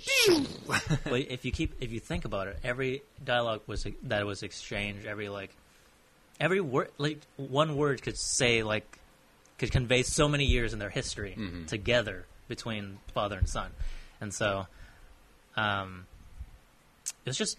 It was beautiful to, wa- to uh, watch unfold. I was really moved between uh, two particular scenes because why I love the River Phoenix sequence so much Yeah. is like Indy inadvertently found himself I wouldn't say father figure because they didn't give off the subtext of it, but um, funny enough you mentioned Abner Ravenwood. Mhm. Did you know the guy that gave him they gave him the hat was uncredited as Abner Ravenwood? What? No way. Yeah. I did not know that. That's Yep. insane. Holy cow! That changes everything. Yep. That's that is turns out to be his unbelievable. That that mean that criminal. yeah. That he. Holy shit. Yes. you just blew my mind, man. Yeah, that just reading that just gave it another layer. I don't know if I'm projecting, but it gave it another layer of searching for that father figure. Wow. Because um, I, I mean, I don't know too much. I don't know too much about Indy history, but reading up on it, he is obviously an important figure in his life. He was a father figure and a mentor, Mhm. and he saw something. At least in that sequence, he saw something in young Indy where he reminded of himself Of himself, yeah. and get took it upon himself to mentor this kid to become who he is today, Mhm. or in the fictional universe. But the the one scene that really got me was like his dad rats him out. Mhm. Authorities take the cross and give it to the guy in the white suit. Yeah. They all laugh and then walk away, and then Abner stays back and you know kind of consoles Indy as he's just defeated and Mhm. deflated. Takes off his hat, looks at him. Hey kid, you lost today, but that doesn't mean you gotta like it. Puts his hat on him, on, over his face, Mhm. match cut, Hard cut. Yeah. and then it's old Indy on, On the, the boat, boat. smiling. it's like Boom, and he's punched. it says so much. That's like twenty years within just a cut in between two scenes. it's the mastercraft of Steven Spielberg. oh, just think, oh, just thinking about it. Just the context of that scene. Just saying, like, here's this kid. He's trying to impress his dad. He so much wants this male figure, Mm-hmm. a male figure approval. Here he is, just this random guy that he was fighting on a train with, and he got it. He got it through him. Yeah. And that's that's beautiful. That is incredible. I, Yeah. I, I've, I, I'm, yeah, I'm baffled right now because Yeah. I, I'm, and I'm going to totally rewatch it tonight now, uh, just to.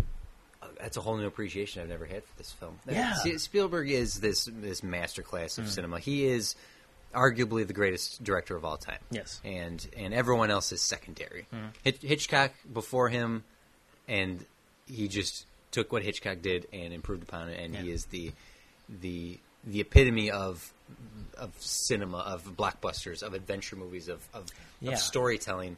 That's a we we won't see the like ever again. But I just don't think. Um, aesthetically people want that sort of filmmaking anymore, as proven by the unfortunate failings of a lot of what Spielberg has done in recent years. Yeah. He hasn't had his true Spielberg. He, the BFG was a bomb. Yes. it's a Spielberg film based on a classic book by Roald Dahl, and uh, my hope is that Ready Player One gives us true Spielberg. I don't know. I, what's the last great one? Minority Report, Munich, Saving Private Ryan. I mean, those, those are a decade ago. Yeah. all all good. But yeah, it's a this this movie. Oh gosh, I, it's it's a very it's very clear how much they love loved making those movies. Yeah. and just how piss poor that fourth one is. Now you gotta make another one to atone for the fourth one. Gotta make it- and, and you can't kill Indy. I don't care if it's his, if it's if it's his uh, killing tour. I and oh, also I almost forgot. But the other scene that really moved me because I think, like I prefaced, there's not a whole lot of slow scenes to kind of just slow down and appreciate the emotionality between these two characters and the journey. But it says a lot in just like looks, glances, or a few words. And the, you kind of prefaced it at the moment that okay, so Indy, the, so the sequence is Indy or Elsa tries to take the Jesus cup or the Carpenter's cup or whatever, the Holy Grail, crosses the seal even though the knight says don't cross the Yeah, seal yeah, yeah. because you'll blow this place to smithereens. she does anyway. Uh, uh, the like the whole place cracks in half. She falls through uh, the crack. She's hanging like Indy slides to save her. They're hanging on for dear life by like fingers, literally fingers, and she tries to grab the cup again. She's like, "No, I can still reach it," and then she falls to her doom. And like, "Oh, Yeah. super 80 CGI." Yeah. And then, then Andy or Indy falls through, but then Henry Senior grabs him. But then Indy gets closer. He's like, "No, Dad, if I just Like, reach a a little, little further, further." just." And then he says, "Indiana, let it go." Yeah. let it go. And I don't know why. Maybe because I've been witnessing the trajectory of their journey together. Mm-hmm. I just felt so moved. But I think it was really indicative of their relationship. Just like maybe they both are internalizing and harboring a lot of guilt, regret, anger. Indy's side, not having a father figure. Henry's side, maybe I should have been that father figure. Yeah. And from then on, just have, having them get beat up, shot up, and almost killed on many instances to be like, maybe it's great that we experienced this together because now we can have a fresh start. Yeah. Or a new start. And ride off into the sunset together to start the new chapters of their lives. Yes. And I don't know if I'm reading this too much because I think it's a great payoff to the line where he says, hey, kid, you know, just, um, You you, know, lost. you today. lost, but you can, you don't have to be happy about it. Yeah. Because So- he, he loses the grail, and but he can be happy about it. Is Yes, that what you're exactly. saying? Yeah. It's it's that, but it's also just the theme of resilience, Mm-hmm. human resilience, and like I don't know, just touching, just touching it for me personally. I guess because I don't know, it, this year's been so weird for me. Mm-hmm. Just having those words is just so encouraging. You know what I mean? Like. It's shitty today.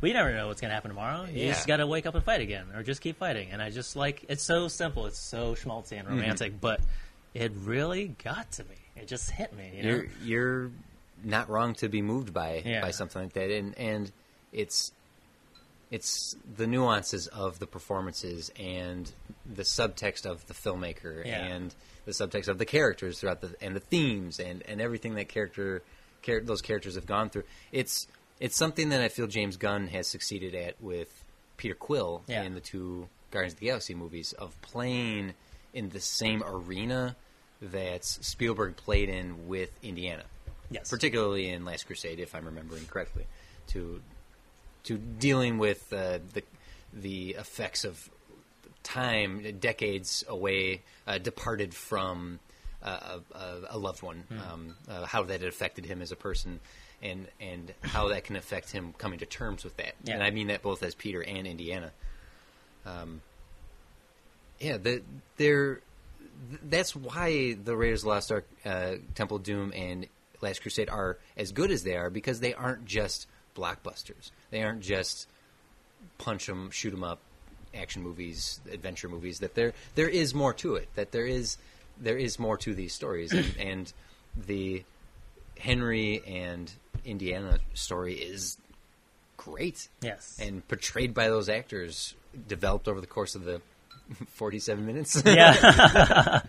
it's it's great. That's a masterclass. it's a masterclass. This movie definitely is not perfect.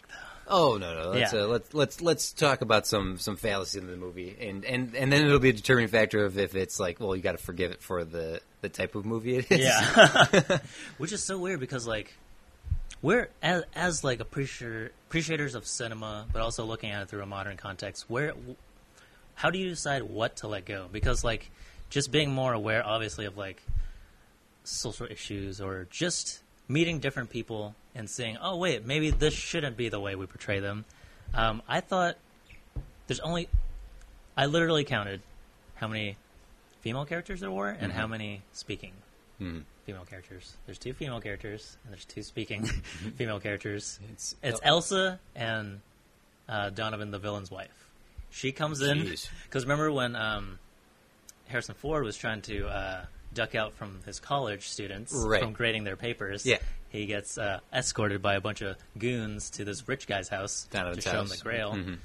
or the, the the tablet. to The grail. tablet, Yep. yeah, he's like in a ni- nice tux. You don't know why he's in a nice tux, and then the wife comes in in a nice dress, and there's a party a- in the back after she opens the door. Mm-hmm. She's like, "Donovan, don't let your don't let your guests wait for you," Yeah, and that's it. that's it. That's it.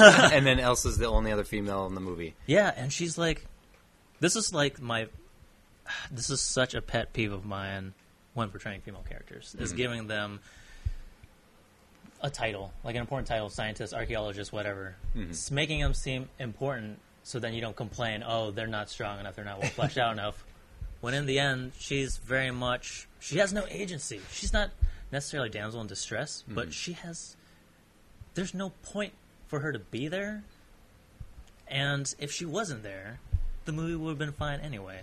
And yet, yet when they're when she is there, there's just this really egregious sequence between her and Indy when they're in the the catacombs Yes. underneath the library. the entire time she's just squeamish. and, oh, oh my god, rats! rats, uh. Very reminiscent of uh, um, what's her name in Temple of Willie. Doom? Willie. Yeah. Willie's the worst though. I can forgive that She was married to Spielberg. That's how she got the movie. nepotism, but um, but they're they were trying to play her off like this cool, like is she the sly femme fatale? Is she not?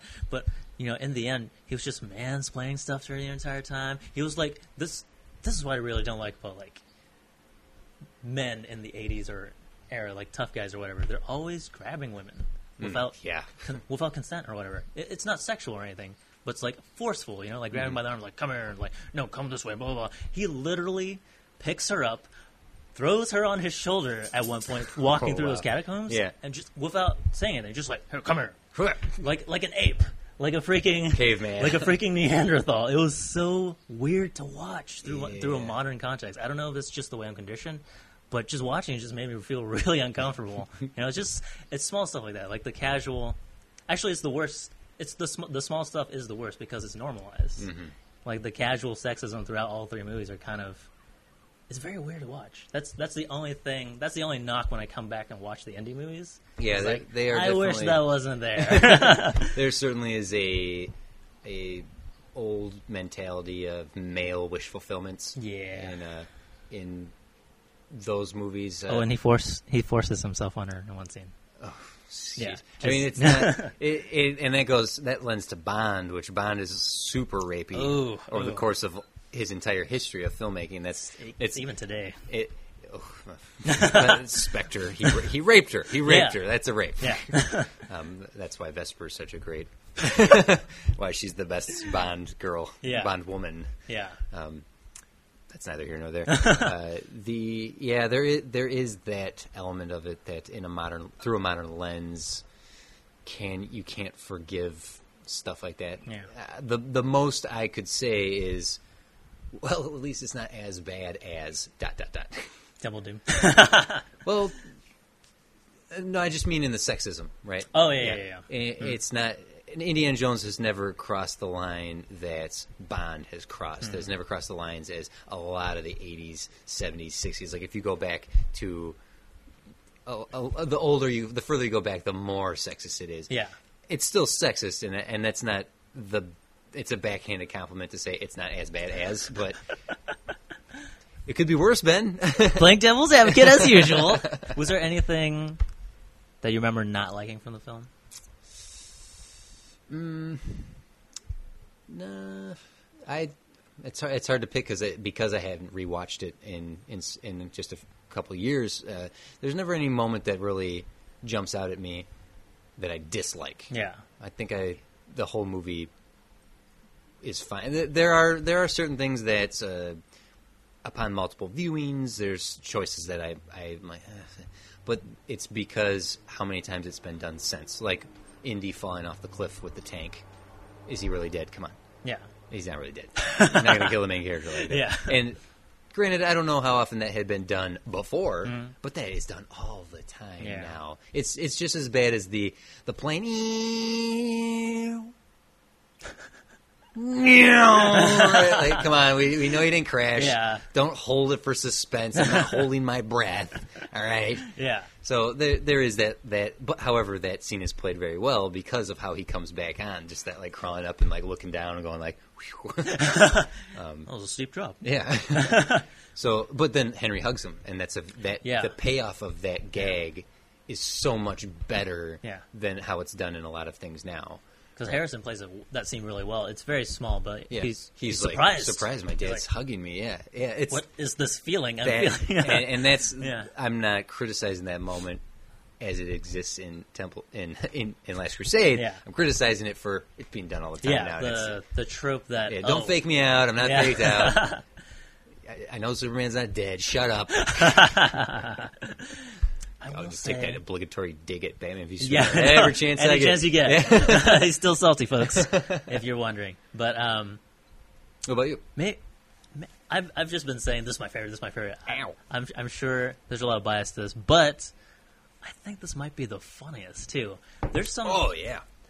and it's mostly visual gags. It's not like one-liners, this and that. There's a lot of zippy, quippy stuff, but God, the, the spinning. Uh, the uh, when they're in the fireplace Mm-hmm. and i everything's on fire uh, around the house and he's trying to un, un, uh, escape from the Yep. the tight ropes Mm-hmm. and whatnot and he hits like one of the, the levers and it turns around it's the the Nazi like HQ or whatever. Yeah. And then it turns back around. Yeah. The, the stamp in the library. Yeah, the stamp in the Boom. library. Uh, the uh, sh- the gun, the the uh, the tail gun.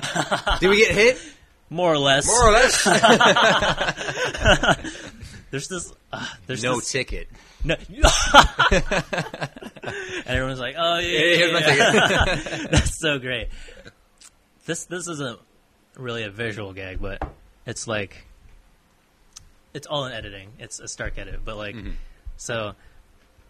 Uh, the, the the Nazi bad guy delivers his monologue, and he's basically, "Indiana Jones, how are you going to escape from this one now?" Yeah. And it's him and Henry Senior like tied back to back, Mm-hmm. and it's, it's a slow push on Indy as he's doing his like heroic monologue. He's like, "We don't need to escape this, and you're not going to find that journal because I gave it to Brody, and he's already got two days ahead, and he knows ten different languages, and he knows all the world customs, so he's going to blend in and disappear. And I bet my money that he's already got to the Holy Grail." Smash cut. it's Brody in a white suit in like a Tuscany village. Hello, hello. Anyone speak English? I have, a, I have a friend who criticizes that moment. Oh, it's great, though. well, here's the thing: it's a it's a retcon because in Raiders of the Lost Ark, Brody is a very competent, very capable. Oh, yeah. It- so much so that he even comments, "If I were still a little bit younger, I'd go with you again." Like Mm. Oh, Brody yeah, that's used to go on adventures with Indy, Hmm. and so retconning him to make him an idiot. he got lost in his own museum.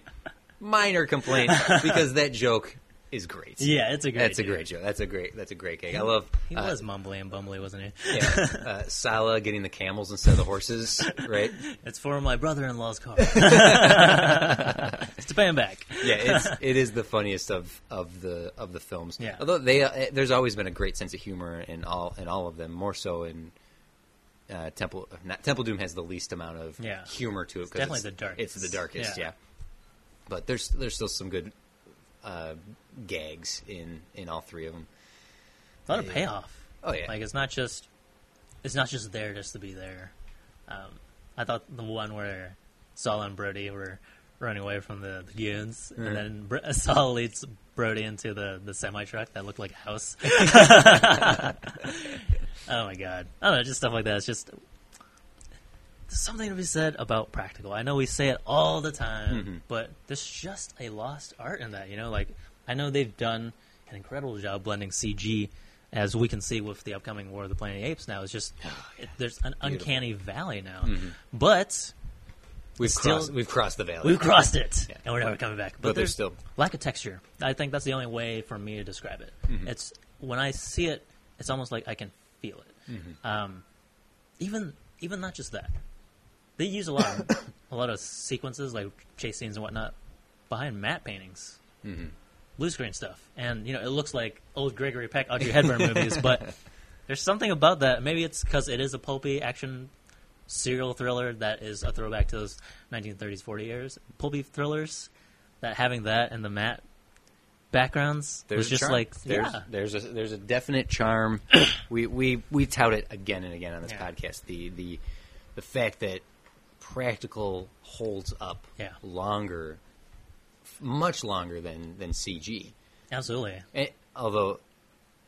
The, well, actually, the practical mixed with CG of Jurassic Park still holds up to this day. Yeah. Over 15 years later, The ultimate. Yeah, and it's that's incredible. How how how can they? how do dinosaurs look faker now in Jurassic World than they did in Jurassic Park? How is that possible? Is which one has the bigger budget? Jurassic World, for sure. That is insane. I know, That right? is insane. I, I- I don't understand. Did they it. use any practical in Jurassic World? Yeah, yeah, yeah. Sure. There, there was lots of, uh, lots of sets, lots of locations. Yeah. Um, the, the the petting zoo dinosaurs. yeah, there, there were practical. The the, the dead. Um, s- one of the dinosaurs is dead. That they they see Oh, the, yeah. the, the killing field. I remember now. That movie's still shit, by the way. we can talk about that later. Um, what? There's oh, speaking of practical, before I lose my train of thought, Yes, but um, the transformation when Donovan drinks what, to showcase his greed, he chose. he, chose. wrong, but. That was so good. The mixture of puppetry, Mm-hmm. stop motion animation, and CG blended so well together. And did you know? So there's a shot um, over the shoulder looking at Elsa and her horrified face Mm-hmm. Yes. as as Donovan's transforming. It's just the back of his head. Right. I know the. I know the shot. Yep. his it's like a his hair is falling out mm-hmm. and then it's sprouting white hairs. Yeah. The sprouting of the white hair is practical. What? The How? head is mechanical. How? So it's, it's That's literally amazing. like pushing hair out of this Like, a- like, mechanical like, head. a, like Play-Doh. yes, like that. And when I read that, I was like, "Holy crap!" Because that looks like stop motion. Yeah. When I read that, I was like, "This is incredible. That's this is am- this is cinema. that's this amazing. Is cinema. It's That's art. amazing. Yeah. I don't know. Just just tidbits like that give me like goosebumps. It inspires me. So Man, gotta have just a really good props and art department. and fifty million dollars. at, at least. That's incredible that that was practical. Mm-hmm. It's it, the Indiana Jones as as it exists can not can never exist again. I just I just don't feel so like sad. that. But it's true. It's it was a product of its time. It's a product of the time it's set in. Yeah. It's a product of those filmmakers, those actors, all that all that light lightning captured in in the bottle over the course of those three films is perfect or not. It's amazing. Yeah. And it's it's so good that all you can do is try to mimic it. Yeah. And the best homages to it are are, are good in addition to being homages. Yeah. Guardians of the Galaxy is an homage. That whole introduction to Peter is a Raiders of the Lost Ark homage. Yeah. And it's it works brilliantly. Mm. Because it's not an out and outright tr- attempt to recreate it like National Treasure, like the Da Vinci Code, to to try to recreate th- the Raiders uh, Last Crusade. Yeah. you you can't. Proven by the fact that that team got back together and made a terrible movie in Indiana Jones Four. The same people couldn't even recreate it. Yeah, I, I I said that in uh, to reference my one minute rewatch again. That's wh- how, why Ghostbusters is so special. Yeah. Even the exact same team couldn't make a, a second one. Yeah. it's it's often why comedies can't have good sequels because you did it all in the first go. Yeah. You're not going to be able to do it again. Raiders of the Lost Ark, Jurassic Park, Saving Private Ryan. Um, I don't want to keep naming Spielberg movies. Uh, Star Wars. Uh, so the some of the original James Bond stuff, like Mm-hmm. once you've done it, it's been done. Yeah. And to try to emulate it again is a fallacy. You're going to fail. Yeah. You all you can do is hope to achieve it in homage and reference Mm. and finding out what what the particular mathematical equation for Yeah. ABC letters numbers I'm mixing metaphors in. Fi- figuring out figuring out what makes something work. I mean, this this lends to cinema in general. The Yeah. Dark Knight didn't succeed because it was a dark movie. That's not. and we, we the Deadpool didn't succeed because it was rated R. That's Yeah. that's one of the elements, surely, but it's not. Oh, it's not as simple as that. Let's make Superman dark. It'll succeed like the Dark Knight. Yeah. Shut up. You know, It's funny you should say that because we're always taught, whether it's through school or filmmaking, this and that, or creating art, is Mm-hmm. to follow your own path and listen to your own voice, and most of all, be yourself. Mhm. But it's just so easy to get caught up in that when you strike lightning in a bottle and you get all this success and all this admiration, and people are throwing themselves at you and saying, You are the GOAT. You are the greatest of all time. Yeah. I think that's just what got to George and Steven. Like, not that they are full of themselves or whatever, but like, I think it's just so hard to be yourself when you're constantly changing. And when you're constantly changing, you're this different person already, and you're trying to remake something Let's say you're the same film that when you were in your 20s, your 30s, your 40s. Yeah. It's just not going to work because you're not that person anymore. Right, the Spielberg, the grandfather, can't Yeah. make the Indiana Jones that he made before. I mean, hell, Spielberg, the father, yeah. is different than Raiders of the Lost Ark. He was a young man when he made Raiders of the Lost Ark, and just in that eight year difference, his life changed, Yeah. and it's affect and it affected Last Crusade. Decades passed to try to go back to be to do Crystal Skull. Yeah. and that, let's George Lucas out of the equation here. Spielberg himself couldn't even go so far as to casually murder people. Yeah. And and that's that is an element of Indiana Jones. I'm not asking him to be Stallone or Schwarzenegger and be a cold blooded killer. Yeah. But Indiana Jones casually kills. Yes. He he defends himself and he kills people Mm. in a fight. Throw, push a guy in, or punch a guy into a propeller blade. Um, Shoot the sword wielding guy. Shoot the sword wielding guy. He Yeah. he's he is a killer, and Yeah. to then have the grandfather, the great grandfather that he might be, uh, Steven Spielberg tried to craft Indiana Jones and not have that edge to him anymore. Yeah. Completely shows through and through in Crystal. Skull. You know, let's take a moment here. I just want to for Crystal Skull for all its problems, and it is a problematic movie. yeah. The diner scene with Mutt and the chase on the motorcycle. That is awesome. Man, it's so I'm so far removed from that film that I just don't remember anything Okay, from it. Yeah, like I- I- so. did you do a one? one, one I did not do. I didn't do a one. one minute rewatch on Crystal Skull, but Yeah. uh, there's seek out that. Actually, if you want to watch the the best analysis of of it is uh, Red Letter Media's Mr. Plinkett Yeah. did Kingdom of the Crystal Skull, and he talks specifically about that scene. That is Spielberg at the top of his game. Mutt and Indy talking at the greaser bar with the socias and the greases and the beer exchanging hands. There's all this non. There's all this blocking and and playing with props in the midst of the dialogue exposition, leading to the fight scene, leading to the motorcycle practical car chase scene. That's Indiana Jones. Yeah. Everything else in that movie is garbage. garbage, garbage, garbage. How many times have you seen that Crystal Skull? Ah, four or five times. maybe. Jesus, what? How do you get yourself to do that? Saw it twice in theaters. That's a true fan. That's a true fan, ladies and gentlemen. Saw it twice. In, let's see. I can remember seeing it twice in theaters. Yeah, Um, I I watched it with my nephew. yeah, Um, and I probably four times. Yeah, and I probably watched it just a second time. Yeah. In casual viewing in my Indiana Jones viewer viewing of it a few years ago. Yeah. Yeah. Uh, Was there any moment where you were like in denial? Where you're like, no, it can't. It can't be that bad. I'll, I'll have to watch it again. No. Yeah. Right from right from the, the opening scene of this movie of, of Crystal Skull.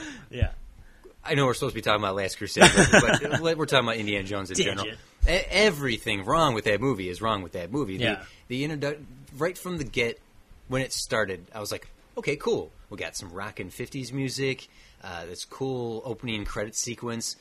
But even right out of the gate, I was, uh, it's a digital gopher that starts this damn movie out. And I was like, oh boy. And then it got to the, oh yeah, I'm like, cool. A- And then it kills the guards. Okay, and then Indy gets pulled out of the trunk of a car and what's going on? Okay, okay, oh no, this is good. They're, they're doing a cool fi- Area 51. Oh, oh, that. Everything about that movie, I've said this before, is epitomized in a single moment. Yeah. In that opening chase sequence, they tear in through Area 51 and they knock over a crate, and the and the and the arc falls out, and they just drive past it. they knock it over unceremoniously. It spills out of a box. It's half broken, and they just zip right past it. That's, that's everything you need to know about that movie. What about the Army of Darkness? Nope, that's it. Just boom. Oh, Yeah. oh, that's this is how we feel about Raiders. Uh, about Ah, this yeah. franchise is now knocked over, tipped over on its Yeah. side, and driven past. That's what that movie's all about. In a single shot. In a single shot. As I always say, the the epitome of Daniel Craig's Bond is when the parkour guy jumps to that small window and he just plows through the wall. exactly. You know, this this brings us to a great lead-in Mm-hmm. conversation, since Indy Five is now no longer speculative talk. It is It greenlit. Yep, they have a release date in 2019. Yeah, Yep. and Harrison Ford is a gajillion years old. you know, and, and we were kind of just talking about it loosely about Steven aging and him being a different filmmaker now since he has aged. Mm-hmm. I would love to t- him to tackle this character since they're both older gentlemen now, like the effects of aging and the effects of letting go of Yeah, something. it- they they tried. That's something I thought they were gonna do. Skull. Yeah. because Indy says in Raiders of the Lost Ark, it's not the years, it's the mileage. yeah, and that's why he's in pain and why. Yeah. And in Crystal Skull, it is the years. Yeah. and the mileage. Uh, so you'd like to see them tackle. yeah, like. There's something great about it's a very small th- thread in Last Crusade, but mortality. Oh, certainly, it's not a small thread, man. That's the Yeah. whole point of the Holy Grail is immortality. well, like it's it's weird because it's an overarching thread, Mm-hmm. but I thought it would have tied in more with Indy and his dad. Mm-hmm. Like, Well, hey, the the cup is is the cup of Jesus Christ, who's the ultimate son to the ultimate father. no, you're totally right. There there is like macroly, macroly, it's like you can totally make sense of it and Yeah. stuff like that. But like on an intimate level, how does Indy deal with death? Because he's like this invincible archaeologist who has so many, a multitude of skills. Mm-hmm. He can get out of any situation better than a super agent can. Yeah, And he's just like this college professor. but part time. But that being said, like part part time, he hasn't been promoted yet. But how does he deal with death, with Hmm. aging, with potentially dying? That's why maybe not kill off Indy, but like the potential of it. This- Well, it- make him a mere mortal. It was a missed opportunity in Crystal Skull to not bring Connery back and to not have Brody come back. I don't think he wanted to come back. Yeah, well, he retired after League of Extraordinarily crap. Did he die in of Crystal Skull? Henry, Henry Senior. he is has passed away Okay. in Crystal Skull. They have uh, the two photos on his on Indy's desk, and he mentions right. like, "I wish your dad was still here." So he, so that's canon. Yeah, that's Damn! good. So he is. He, however, Didn't Not- have it on screen. no, no, Okay. no, no, no. Yeah. Uh, You're you're you're. I, were you fan theorizing what you wish the fifth one would be? Because I can I can help guide you into that. I I wasn't. I didn't have like a theory for like a plot thread or anything. Yeah. I just wanted Okay. to come back. Good, because he can. There's no reason he can't. Temple of Doom is a prequel. It takes place the year before Raiders of the Last Ark. But how do you? Because they're both like significantly older since uh, Last Crusade. Like digital, digitized. no, no, no. It only has to be set before Crystal Skull. Oh, you're right. So then we can just erase. Not not a Like- race, yeah. but it hasn't happened yet. Yeah. Karen Allen doesn't have to come back. Mutt Williams doesn't even exist yet. None of that has happened yet. They've already they've already done it. There's a precedent for this that the second movie Temple of Doom Yeah. is set the year before 1936 Temple of Doom 1937 You're right. uh, uh, Raiders of the Lost Ark. So Crystal Skull can be chronologically the fifth movie, but just make the fourth one set before it. Or I'm sorry, the fifth one set before it. There you go. Do Yeah. a, do a do a Temple of Doom. Do Yeah. a Tokyo Drift. So then, so then you can have. I don't think you'll get Sean Connery back. Yeah. I, uh, he's not long for this world. I, I imagine he will be passing away this year, um, which which would be sad. We already lost one Bond to Hmm. Yeah. lose another one, but that's just that's just a fact of life. I'm not wishing it upon him, nor am I. Um, I I'm just. It's something that I'm prepared for because he's been so out of the limelight for so long. I, I believe there were rumors that he, he had to give up because Alzheimer's Yeah. might have been setting in.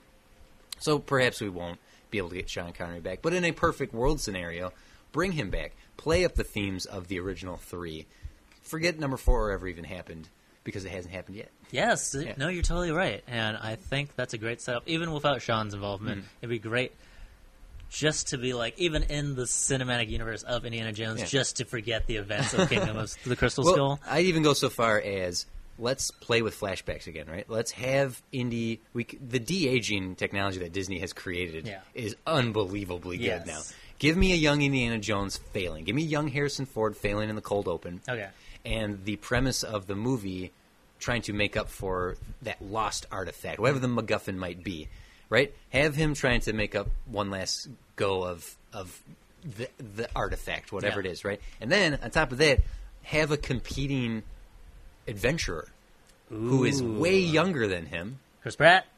Why not? but I actually don't want Chris Pratt. Okay. I want it to be a girl because then you There can you address all the sexism that you that was lightly sprinkled throughout the original three. And especially now, since Elizabeth Banks brought it up um, in her speech or whatever, which is kind of egregious because, you know, she kind of erased the existence of color purple, which involved co- women of color. But, like, did you, did you hear about this?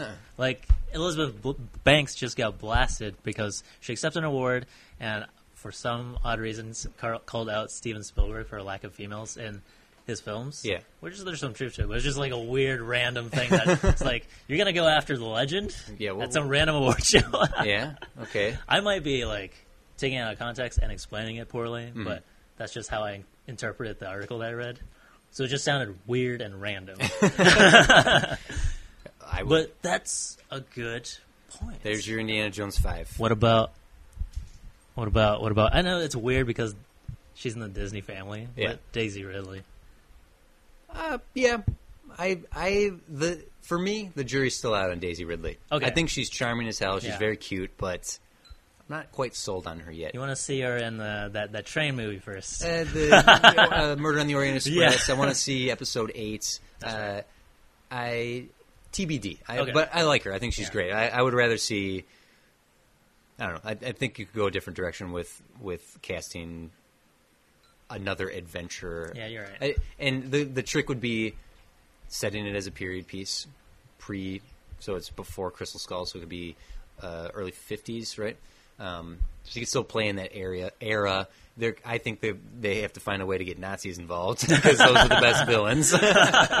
Did you ever hear about?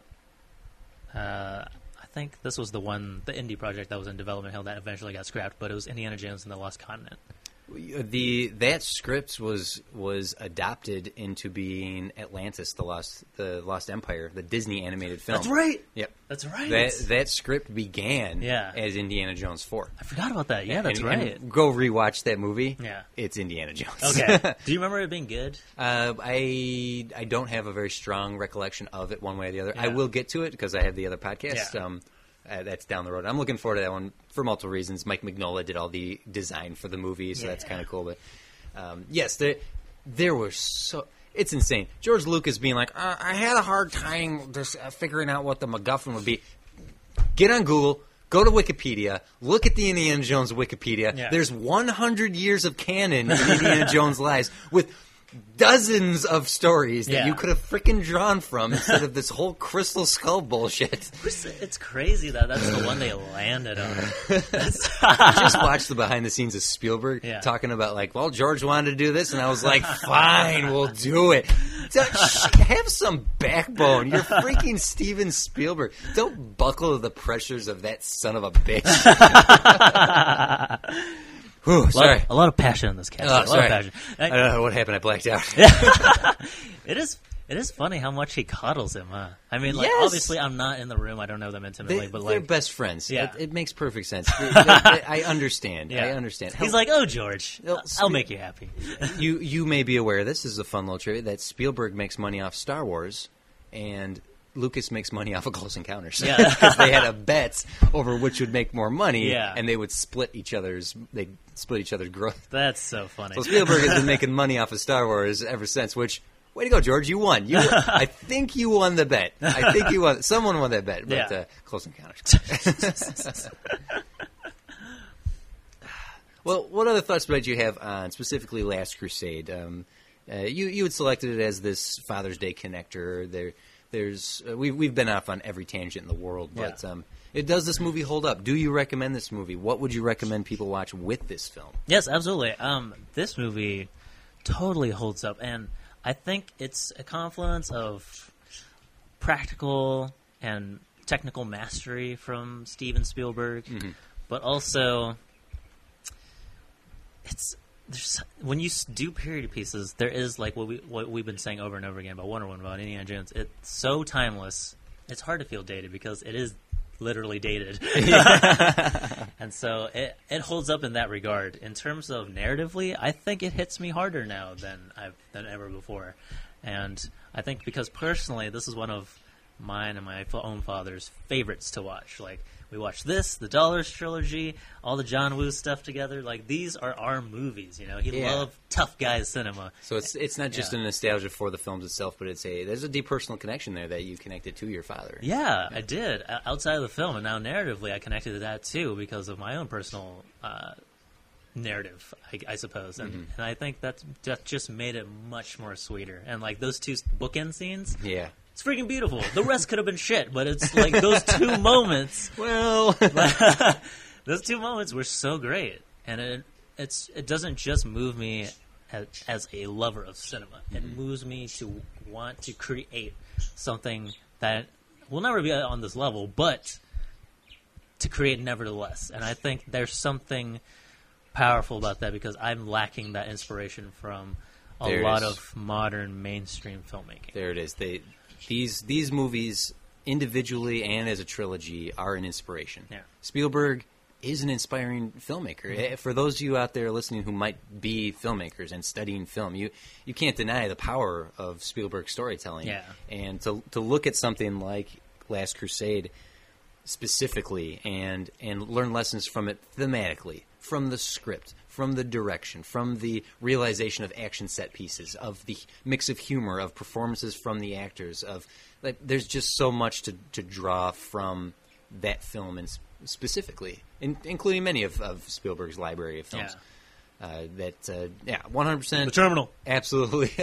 you know, I think I should rewatch the Terminal. I actually like the Terminal. I have nothing against the Terminal. It's That- it's, one cute. of it's one of his biopics because Spielberg does have a handful of movies that are based on real stories. The Terminal, that was the, based on a true story. the Terminal is a biopic. Uh, Whoa! yeah, that is a, that is based on a true story. Yeah. I just have a sweet spot for that film because I think like a few months before that film came out, I was stuck in an airport for like 48 hours by myself, and it was traumatizing. but to see that and be like, oh, I guess being stuck in an airport ain't that bad. It was it was oh. nice. It was it kind of curbed all the the PTSD I had. well, I, I was stuck at the Vegas airport on my last trip for almost five hours because my flight got delayed it five was that airport hours. actually that I was stuck in. Oh, man. Oy vey, the cigarette smoke and, and the sh- the smell of shame. So, there's the, the optimism coming off the plane and the complete and utter shame going back. How was your trip? Don't talk to me. Don't talk to me. but you know what? Um, you bring up a great point about there.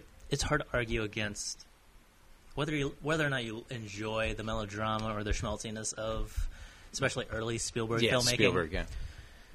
He did something that I feel no other modern filmmaker on a mainstream level did, which was create general accessibility for a wider audience to the to this forum. You know what I mean? Like, Yeah. that might be an over exaggerated claim, but but I just feel as though film beforehand, like you were um, alluding in our personal off mic conversation about the elitism of it all, of like the Yeah. inaccessibility of the studio system, and like how it's such like an exclusive club, you know, Yeah. to where you had to be um, well trained or well versed in this and that. But he made it okay for the everyday, the normies, as you said, the everyday person to not only relate but to contribute to cinema. every every day, Yeah. technology allows more and more accessibility to cr- crafting, creating film. Yes. and the craft of film is being developed in every avenue in every different respect. Yeah. and you're right. Spielberg was one of those. Is part of an era that reintroduced filmmaking Yeah. to a new generation of filmmakers, and and Yeah. the the effects of that have gone on decades since since Jaws, Yes. since his since his his uh, since uh, Coppola's um, uh, Godfather, Yeah. since that Scorsese coming in with the Taxi Driver and and and Raging Bull and his '70s classics.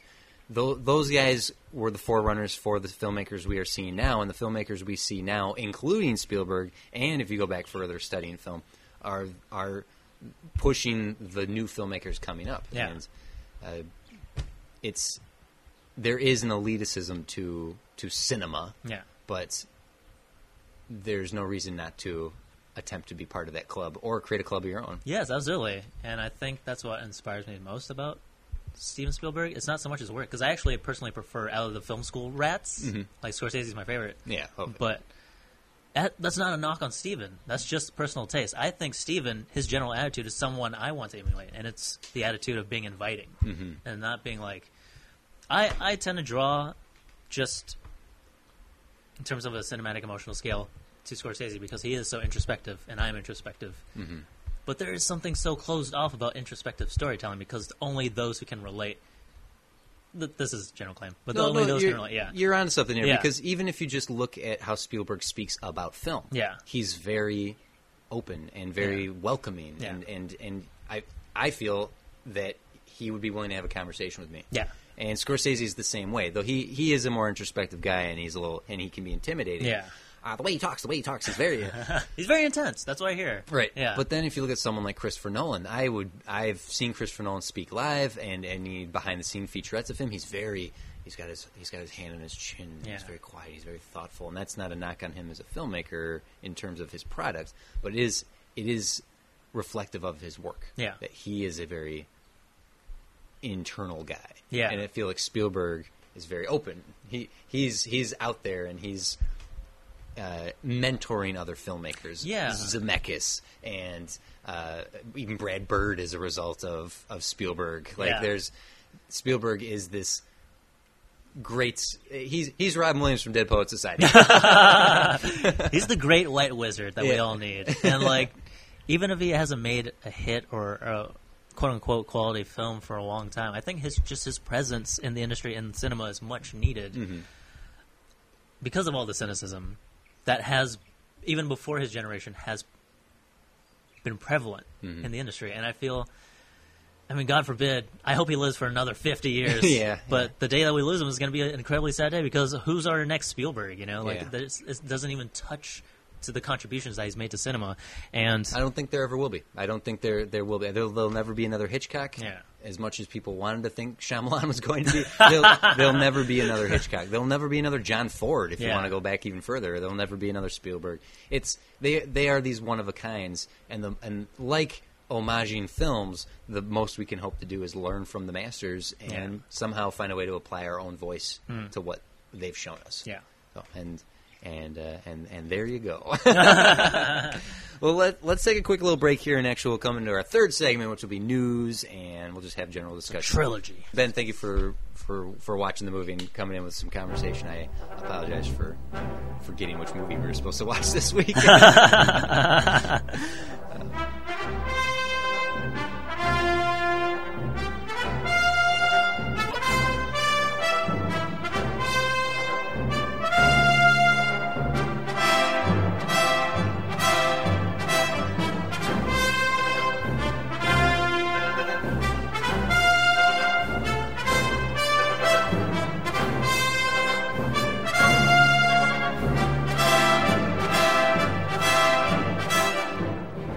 and we're back.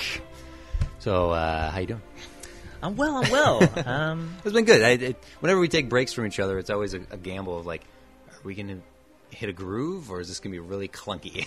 you know, it's weird because we we literally say that every time, but I feel as though all our comeback episodes have been the best. it's our list episodes and our comeback episodes. yeah, those I, are the best. I should see you only once a year, TC. No, I, I, I don't want that. Although, however, it does give us some good, good, good news to catch up on. So let's Yeah. let's just hit some bullet points here.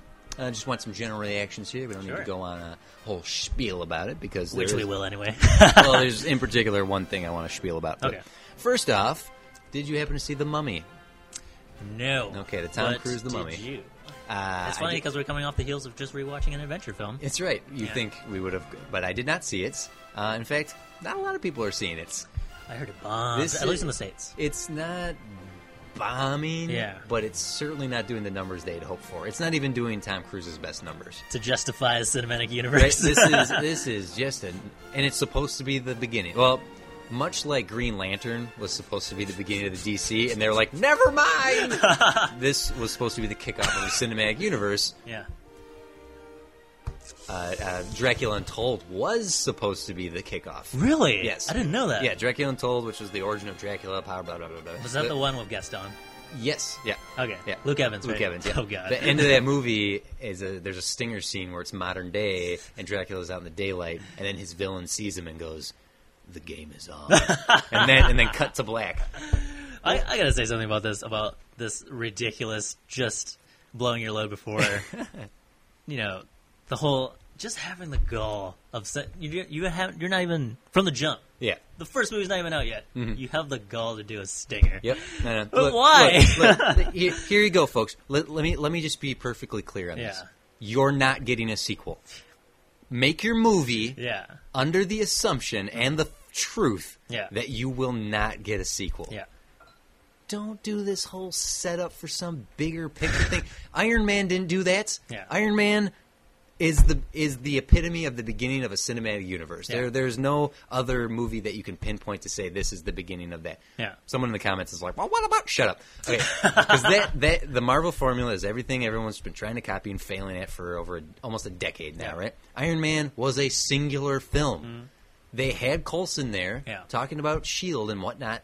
Fine, but he still played a part in the plot of that film. Yeah. Only the stinger with Sam Jackson was the setup for anything more. And it was so simple. It And wasn't like yeah. They were even in production for the Incredible Hulk. Yeah. And they did not take the time for for Iron Man to reference don't forget to go see the green guy. Like just stop doing this to yourselves because you know what we're getting this mar- this this dark universe that Universal thinks they're going to do is just going to be another amazing Spider-Man 2 situation. Mm-hmm. You did one, you did two. Guess what? We're never getting a 3. Yeah. Mummy, the Mummy with Tom Cruise, fine, you did that. You set up Jekyll and Hyde. Yeah. You set up the Invisible Man. Bride of Frankenstein with Angelina frickin' Jolie is next. Yeah. Guess what? I bet that's the last one. and we'll get another. Never get to hear the end of the story. Yeah. Who wants to read half a book? Nobody, nobody, nobody, nobody, and it it makes me feel a, a little sad because I think there is some promise between behind these characters. I Mm-hmm. think a horror cinematic universe would be kind of cool. Yes. And- there is something there, Yeah. but they're not doing it correctly. There, here's the thing. I think a lot of people a- attribute it to the hubris of these executives thinking if they can do it, we can do it too. Yeah. Because we, have money. But I don't think it's just that. I think a lot of it, since they're playing, it's such an uphill battle that they're so much to catch up to Marvel. Mm-hmm. They keep playing into Marvel standards, into Marvel's game. Why can't we recreate the cinematic universe, the formula, or just rewrite it? You you've said on the podcast many times how you would do the DC film. yeah. Either do Justice League first and then branch off into a bunch of different movies, or do duo films instead of solo films. Yeah. Team, be, yeah. team up films. Team and- up films. And it's individual films. Don't try to build some bigger scope and film. Exactly. And or a franchise. not saying Dark Universe should do that at all, but tell, like you said, kick it off with a f- compelling story. Make people actually want to come back to this universe Mm-hmm. because the Mummy, just from initial glance, it's it's nothing that I've never seen before. Especially nothing that I've never seen before in a Tom Cruise movie. Even if there's like wacky magic and stuff like that, it's still him running from stuff. Yeah. And there's just it just seems so outdated. Like you can tell, like what we were talking about, Doctor Elsa in Last Crusade, and how Mm-hmm. the female character is so tropey and so so outdated. Yeah. I totally got that vibe from that blonde doctor character who I don't even know name. I, I'm, Mummy I'm told movie. it is that you're. And uh, I, yeah, I've read about it too, and like there was actually a reviewer that said it feels outdated and awkwardly racist and sexist. From from it's this is from the Guardian. This is not from like some random blog. this is like the Guardian was saying this. So it's I don't know. From top to bottom, it just looks like a mess, and Yeah. I don't understand. Like when you told me that Russell Crowe was playing Doctor Jekyll and Hyde, Yeah. I just knew it was over. Like, I didn't even know that. I didn't even know that. And even if I found out in the movie, that would have made it even worse. Like, that's such a huge crowbar of a mm-hmm. of a Look, thread. Put the alien skull in the background of Predator 2. Do that. That's fine because then Yeah. people can like fantasize of what it could be. You can have comic books and novels and video games, but once you capitalize on it, then oops. Then you have to follow through. Yeah. But that becomes a slippery slope because now you have to explain this part, and now you have to explain this part. Like, there's such a great moment in Last Crusade, and you kind of you forget to appreciate those in older films because they do give nods and hints to previous films of the past or stuff in the future Mm-hmm. without being beating you over the head with it. When uh, Elsa and Indy were walking through the catacombs, and Elsa points to like a, a painting or a carving of something, Mm-hmm. and she's like, uh, "Is that the the Ark of the Covenant or something like that?" Yeah. And then he's like, "Yep." no, he's like, "Yep." And then she was like, how do you know? And she's like, and he's like, I know. that was it. That was it. That's it. was it. Two w- lines. but, uh, I, know. I know. I know. And I don't know. It's just there's a lost art and subtlety in the modern blockbuster film. Eh. we have to say, like like you said, we've seen everything that there is need that needs to be seen in the Spider-Man trailers.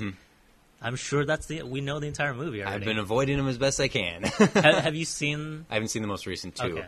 I- Don't. 'cause- yeah, because that's what I heard. It's like, hey, you want to see the movie? Uh, someone Yeah. compiled all them on YouTube. There's like 30 minutes of footage. Oh my god, That's a, that's a that's a quarter of the film. that's an act. Ay, ay, ay. so, uh, Mummy, uh, the Dark Universe. I don't anticipate it. Uh, Angelina Jolie as the Bride of Frankenstein is next on their. Their And you're not like an Angelina fan. I don't like Angelina Jolie. I don't know. There's who, who someone's in, someone interesting's directing that film, aren't they? Or at least attached. I don't care. okay, let's play some rewritement. First of all, as a casual fan, Yeah. what do you think will be able to reel in and capture your interest in this in this? And it can be any character; it doesn't have to be the mummy. In in the dark universe. In the dark universe, that's my a a question. B Yeah. question: How would you do that? Okay, as a I- writer. here here's how I would do it. Yeah. Okay, because I I don't I don't trust them for one second to do this. Yeah. First of all, sure, Tom Cruise can be your mummy. Russell Crowe can be Jekyll and Hyde. Angelina Jolie can be Bride of Frankenstein. Johnny Depp can be the Invisible Man. Yeah. Go to town, right? Here's what I would do. Every single one of them, the title character is the villain, not the freaking protagonist. Every one of them is the bad guy. Ooh, That's guys. something Marvel isn't doing. You guys, you guys, I got I got goosebumps. I got good. That's a. There you go. Then, then, you go. then you can. Then they get to have go to town as the bad guys. Bad Yeah. guys have more fun. Collateral is an amazing film, and Tom Yes. Cruise plays the bad guy in it. Mm-hmm. There you go. You want to build a dark universe? Go dark. Your heroes can be. Look, no one goes to Alien to see the humans. Yeah. No one goes to Transformers to see the humans. that, that was a bad example because they're the heroes. Yeah. But no one goes to Predator to see the humans, right? Yeah. Go that way. Make the Bride of Frankenstein the villain. Yeah. And cast Eva Green. She's better. And There go. have have Tom Cruise the mummy. Sure, he could start out as a hero, but then have Yeah. him gain the powers and go bad. Yeah. Have Jekyll and Hyde be the rapey, evil villain he is, right? Wolfman, killer, like there, there. Go, go full in adventure action movie Yeah. with those big stars as your title characters, and they're the villains. And you know, some of them could be anti-heroes too, because like when I think you were uh, talking about this last summer when they were just talking about Dark Universe, Mm-hmm. like Dracula, Frankenstein, Wolfman, they all kind of stood for.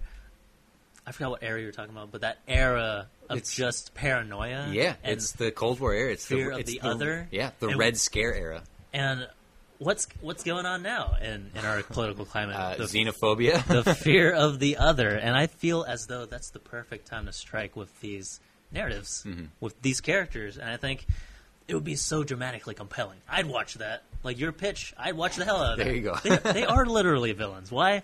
Why are we trying to make them heroes? I would love a more a, a universe with more nuance and complexity. Yeah, I don't. I don't even want straight up sympathetic villains. I Yeah. want cold blooded bad guys. Right? Yeah. The closest I I've, I would like to see some sort of sympathy is I loved Kurt Russell's portrayal of Ego in Guardians of the Galaxy Two. Yeah. Because I actually felt for the guy when he was dying. Spoiler. Uh, and understood. He's, and he's begging Peter, despite ego talking. Yeah. Like his ego talking. I felt bad for the guy, and Exactly. that's that is a compelling villain. Uh, uh, um, Kingpin Wilson Fisk is Yeah. not a good guy. Yeah. and he should not. You should not have sympathy for him because Yeah. he's deranged. Yes. But you can you can understand. You can feel like Yeah. tho- those are the kind of villains they could. th- Six movies of that all standing alone, and they don't even need to team up necessarily. Yeah. You can have overlapping protagonists. You could have overlapping. Let, let's say there is a monster squad of characters that are going up against these guys, right? But your your focal point should be establishing the mythos and the character of the villain. Yeah. That's why Loki is the best cinematic villain they've had so far. Yes. Uh, in terms of the Marvel Cinematic Universe, because he's had three movies to develop. Yeah. there you go. That's that's that's my dark um, universe rant. You want to go on to another little bit of news? Let's do it. Universal, hire this man. Spe- please. Speaking of other cinematic universes, we got a little uh, DC universe news. oh, I thought you were going to say something else. Well, uh, I don't. Uh, I don't know. That might have been. Quick tidbit since Yeah. we're talking about cinematic universes. Mm-hmm. Did you know there's a Conjuring universe? Uh, with like Annabelle and Annabelle 2. Annabelle, Annabelle 2, Mm-hmm. The Nun, and just last week they're announcing. Did you see The Conjuring 2? Yes, yeah. You remember the Crooked Man, the toy? Yeah. They're making a spin-off of the Crooked Man. Okay. There's a there's a universe now, TC. Talk about stretching it, like uh, really stretching it. of bitches, yeah. Horror movies are not my favorite to begin with. So, all right. So let's talk DC real quick. First Okay. off, uh, Danny Elfman has been tapped to score the Justice League, Yes. which cool. I, I as much as I, I appreciate Hans Zimmer's work in many, many, many of his films, Mm-hmm. his DC cinematic stuff has been the laziest shit he has made in his career. He's literally just like he doesn't he doesn't care. He Yeah. loves the Nolan stuff, but he has no energy for it. Yeah, the the Nolan stuff has motifs Yeah. and themes, and granted, there are some motifs and themes a little bit Yeah. in Batman versus Superman and Man of Steel, and I do like some of the stuff he's made. It's come on, no, I, I, bringing Danny Elfman in, Yeah. that's exciting. Now some of you will be like, oh, it's not a Tim Burton movie. Right. Sorry, Schulze, I wasn't mocking you. More than more, more than one person. Yes, he was. More than one person commented online that it was not. Look, I thought he only worked make. T- Bum, bum, bum, bum, bum, uh, t- Danny Elfman scored the original Mission Possible movie. this is the true. first one. This is true. He has a wealth of a catalog. Yeah, he's. This is exciting, and Yeah. and for the very fact that this is a guy who knows how to write theme songs. Yes. give me a song I can 80s hum. pop songs. Oingo boingo. I give me a theme song I can hum. Yeah. right? there's a whole. There's plenty of video essays about how Marvel doesn't have themes you can hum, but it's not specifically Marvel. There are very few films these days Yeah. Mm-hmm. that have theme songs that you can really hum along to. Uh, I, I would. I hope Danny Elfman does craft like you know the Wonder Woman theme, but even that's just a rough guess at what that is because it, like- it isn't even one you can hum. it's literally two riffs. like, It still sounds like if you played Immigrant Song and stopped it halfway. there. You go. stopped it two seconds in. So I, I'm excited to see what uh, what he comes up with. This is this is an, a very inspired choice. yes, I like it. Mm-hmm. You know what? It, why don't they just go with the Justice League animated theme song? That's one of the greatest. It's true, but it, Yeah. it is it is for what it is. Um, That's true. and it's I'm just being a fanboy. I know. It's, like I would love to hear Yeah. the John Williams theme song come from a Superman film, but it's never going to happen. Like Yeah. it, it's it's just it, it exists for what it is, and it will actually remove you from the moment. That's if if the Batman played, it would take you out. Yeah. because you would instantly connect that to what it existed for. Yeah. So it's unfortunate, but uh, luckily those themes aren't going anywhere. but speaking of Justice League news, now there, uh, as it is widely known, there was a unfortunate uh, Zack Snyder having some family issues, uh, departed from Justice League, and Joss Whedon was brought on to replace him. Yeah. which that's very exciting. The Joss Whedon element is very very exciting because this is the guy who made the Avengers, right? Yeah. Um, and he was brought on to finish the film. They were almost done. They had less than three weeks left to Yeah. film. I think it's just mostly post stuff. it was just the Yeah. last little tidbits of post stuff and whatnot, right? Yeah. So Joss Whedon brought on to just finish Zack's movie. That's what he said. Uh, I'm not even sure it, in initially he was even going to take a director credit. yeah. I think that was initially the plan. Now, what did you think about Joss Whedon coming on for Justice League to finish Zack's movie? How did you feel about this? It's very odd. It just almost felt like a uh, conflict of interest. not not because I mean I guess it's the Marvel thing, but I will come on the record on this podcast that I'm not a Joss Whedon fan, Mm-hmm. and I know a lot of nerddom in general think he's the second coming of Jesus Christ. Honestly, the movie's technically finished. He's putting all the pieces together. Right. I don't think there will be any Whedonisms in in this film, so it'll be it'll be still Zack's film. Mm-hmm. I think my concern is Batgirl. Okay, 'Cause they're doing a let's. Oh, actually, it's not Batgirl anymore. They're doing Batwoman. Oh, Okay. oh, okay. That that aside, I, Yeah. I, that's that that is not the news story. oh, okay. They have scheduled reshoots they for, have for Justice League. Now reshoots are common, Yeah. right? But This late in the game, though? they're not scheduling two weeks of reshoots. They're scheduling almost two months of reshoots. this late in the game. This late it comes in out the in November. It comes out in November. That's five months. Yeah, they they have re, they have scheduled Yeah. full on reshoots, which is never a good sign for a film. Rogue One, Su- Suicide Squad. Suicide Squad. Yeah, there's plenty of examples of, of why this is a bad thing. However, this now means Joss Whedon isn't finishing Zack's movie. They are now making a Joss Whedon and Zack Snyder Justice League. Whedon and Snyder joint. You know, I'll tell you how it's going to turn out, TC. mm-hmm. I don't know which half it is because I'll give Snyder the benefit of the doubt. One half will be good and one half will be bad. it's just like, do you remember when we screened? Hi, Candace. When we screened, Uh, Seth Rogen's Green Hornet. Yes, oh It's- boy, it's a trash film, but I liked all the Michel Gondry stuff. yes, the actual the actual Michel Gondry sections Yeah. that he was responsible for that was fully his vision. Yeah, Some cool stuff in there. but you can tell when the division happened, and there's so much interference, so many cooks in the kitchen. How's how's Justice League gonna be? I mean, this is a random example. Green Hornet was trash, Yeah. but Justice League has more at stake, more plot threads to follow through, more characters to handle. How's this gonna work? I, I feel that success or failure of Justice League. Well, first of all, I think this is a good thing yeah, because the less Snyder, the better. I'm, I'm sorry to just be a straight up hater, but I don't. I'm not. I do not find anything appealing about his sensibilities as Yeah. a director and a, and, and a filmmaker. Hmm.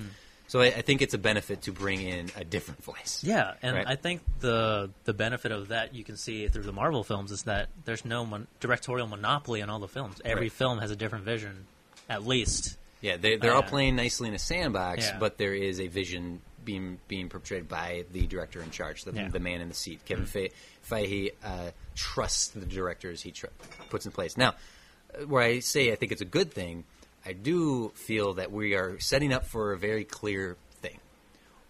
Like you said, there'll be one half good, one half bad. I don't think it'll be a clear division. Yeah. I think it's going to be moment by moment. Yeah. And based on nerddom and fandom, Joss Whedon's going to get all the credit, Hmm. and Zack Snyder's going to get all the ire. Uh, yeah, I feel kind of bad. Yeah, uh, that's Yeah. that that is unfortunate. I though I dislike Zack Snyder as a filmmaker, I don't wish that upon him. Yeah, especially Let him get what he deserves. let the people judge. but I think what makes me feel awkward about this particular situation is because it's so unfortunate. Joss was not supposed to come on at all. You know, Zack was deep in the post, or mm-hmm. not at least the beginning post, mm-hmm. and there's a tragic incident with his family. that Yeah. led to this. The, the circumstances leading to this are so sad. It's so, and the fact that it happened months ago and that Yeah. he tried to power through. Exactly, and that's why like That's that's incredible for him as a as a dedicated filmmaker. Yeah. but to to accept that he, he can't focus anymore Mm-hmm. Yeah. for his family. That's that's so heartbreaking, and I'm separating his personal life from his filmmaking. No, life. absolutely. I'm not definitely not bringing this up to criticize Mr. TC DeWitt, but I it makes me feel weird to criticize him now because like it's hard to separate, but also condemning all the nerds celebrating Oh, the departure of Zack Snyder. Yeah, look, look. I, I for one, if the circumstance had been completely different Yeah. and they had bumped him and brought in someone else, I probably would have been in a good mood about Yeah. it. But under the circumstances, if anyone Yeah. out there is being happy that it that this happened Yeah. for this, oh, go to hell, go to hell. Come on, so wrong. Se- separate the filmmaker from the personal life and, So and realize that a, a father lost a daughter. Yeah. under terrible circumstances. It's horrible. Yeah. Um, the here here's a, here's an optimistic point of view. Okay. Also, it marks the uh, cynic- the uh, the the untrustworthiness of Warner Brothers execs. they didn't think Wonder Woman was going to do as well as it did. They did not. Th- is- This was such an an insane out of the blue success story. Yeah. When you look at their projected numbers, they doubled what they projected Yeah. opening weekend. They didn't think Wonder Woman was going to do what it did. Nope. And it did. Gangbusters. Perhaps the reason that they are doing reshoots, this many reshoots, is to reshuffle Diana's position on Add Justice more. League. Yeah. Not, not, and I don't want to see add more like, well, they clearly added that scene in last minute. I mean, structurally, narratively. yes, exactly. Hawkeye from Thor. Uh, should I pull the arrow? No. Okay, that's my cameo. Where's my paycheck? Where's my paycheck? perhaps they are reshooting it to structurally place her in a far more prominent role than she initially had. Ah, more of a like leadership like role. you said in the first half of the cast, Batman is being set up as the leader of the Justice League, but clearly Wonder Woman is Tony Stark. Yeah.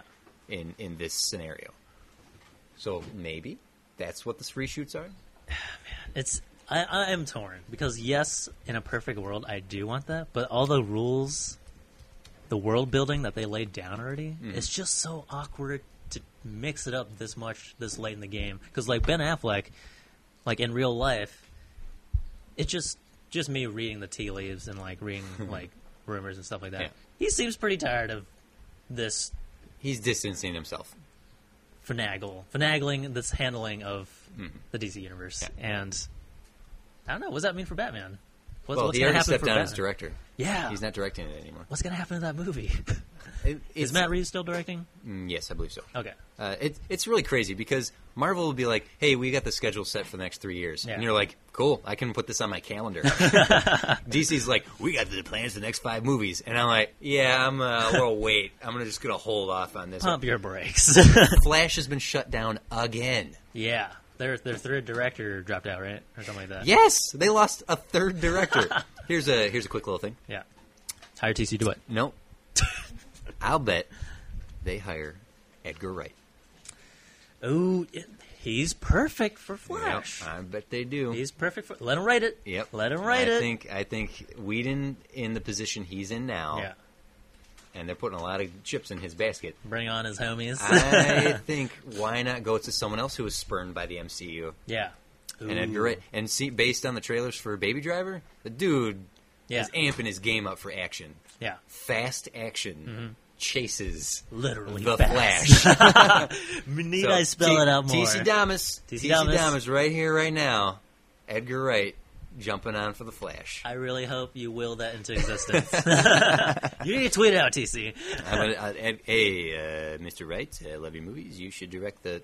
I ran out of characters. All right, um, but uh, swinging over to Marvel real quick. Uh, speaking of kind of a shuffling or uh, positioning, James Gunn is being put into position to help shape what will be Phase Four, I believe, of the Marvel Cinematic Universe. I heard they're not doing phases anymore after phase three. Right. Well, what, whatever the and it's and it's I'm putting in the phase four, but Yeah. whatever whatever occurs after the Infinity War is completed, and Yeah. we enter into uh, after Guardians of the Galaxy three, there's going to be a, a reshaping of what the Marvel Cinematic Universe is going to be, and James Gunn has been brought in by Kevin Fe- uh, uh, Feige to be one of the masterminds behind Yeah. this, which I think is a great idea. Makes sense.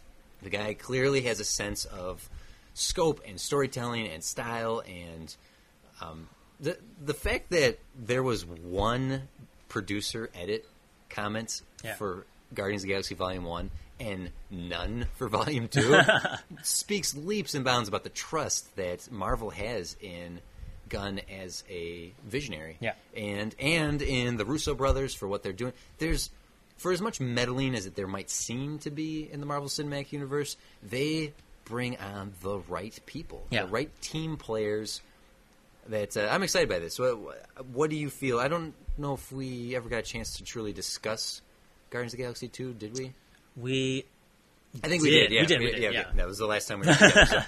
so, um, but how do you feel about uh, James Gunn jumping on here? As I like it. Putting you in a position of uh, of shaping the, what's to come. It's a smart move, especially if you're trying to reshape everything. And I know, like, Feige's process is not just him as the wizard behind the curtain, No, no, no. just he's making all the decisions. Super collaborative. yeah, super Very collaborative. collaborative. And I think that's the thing between the Marvel system versus the DC system. It's not. There's no. It's a democracy. It's a democracy, and it's a well-oiled machine. Mm. Like when you look at team sports, you're looking at like I know sports ball, but you look at the Golden State Warriors versus the Cleveland LeBron James. it's one guy, you know, one amazing guy willing the team into the championship, but the other one, Mm-hmm. they play so unselfishly. Everyone shares the ball, and it seems as though at Marvel, everyone shares the wealth and the responsibility of telling all these stories. Yeah. And I think that's what works. It's not necessarily meddling; it's everyone buying into the system, buying into. We all come together for this one goal, and I think that's something so. It's so. Even though film is a collaborative, it's the most collaborative medium. something we forget though, especially at the upper tier, upper tier uh, levels, Mm-hmm. what the, the decision makers.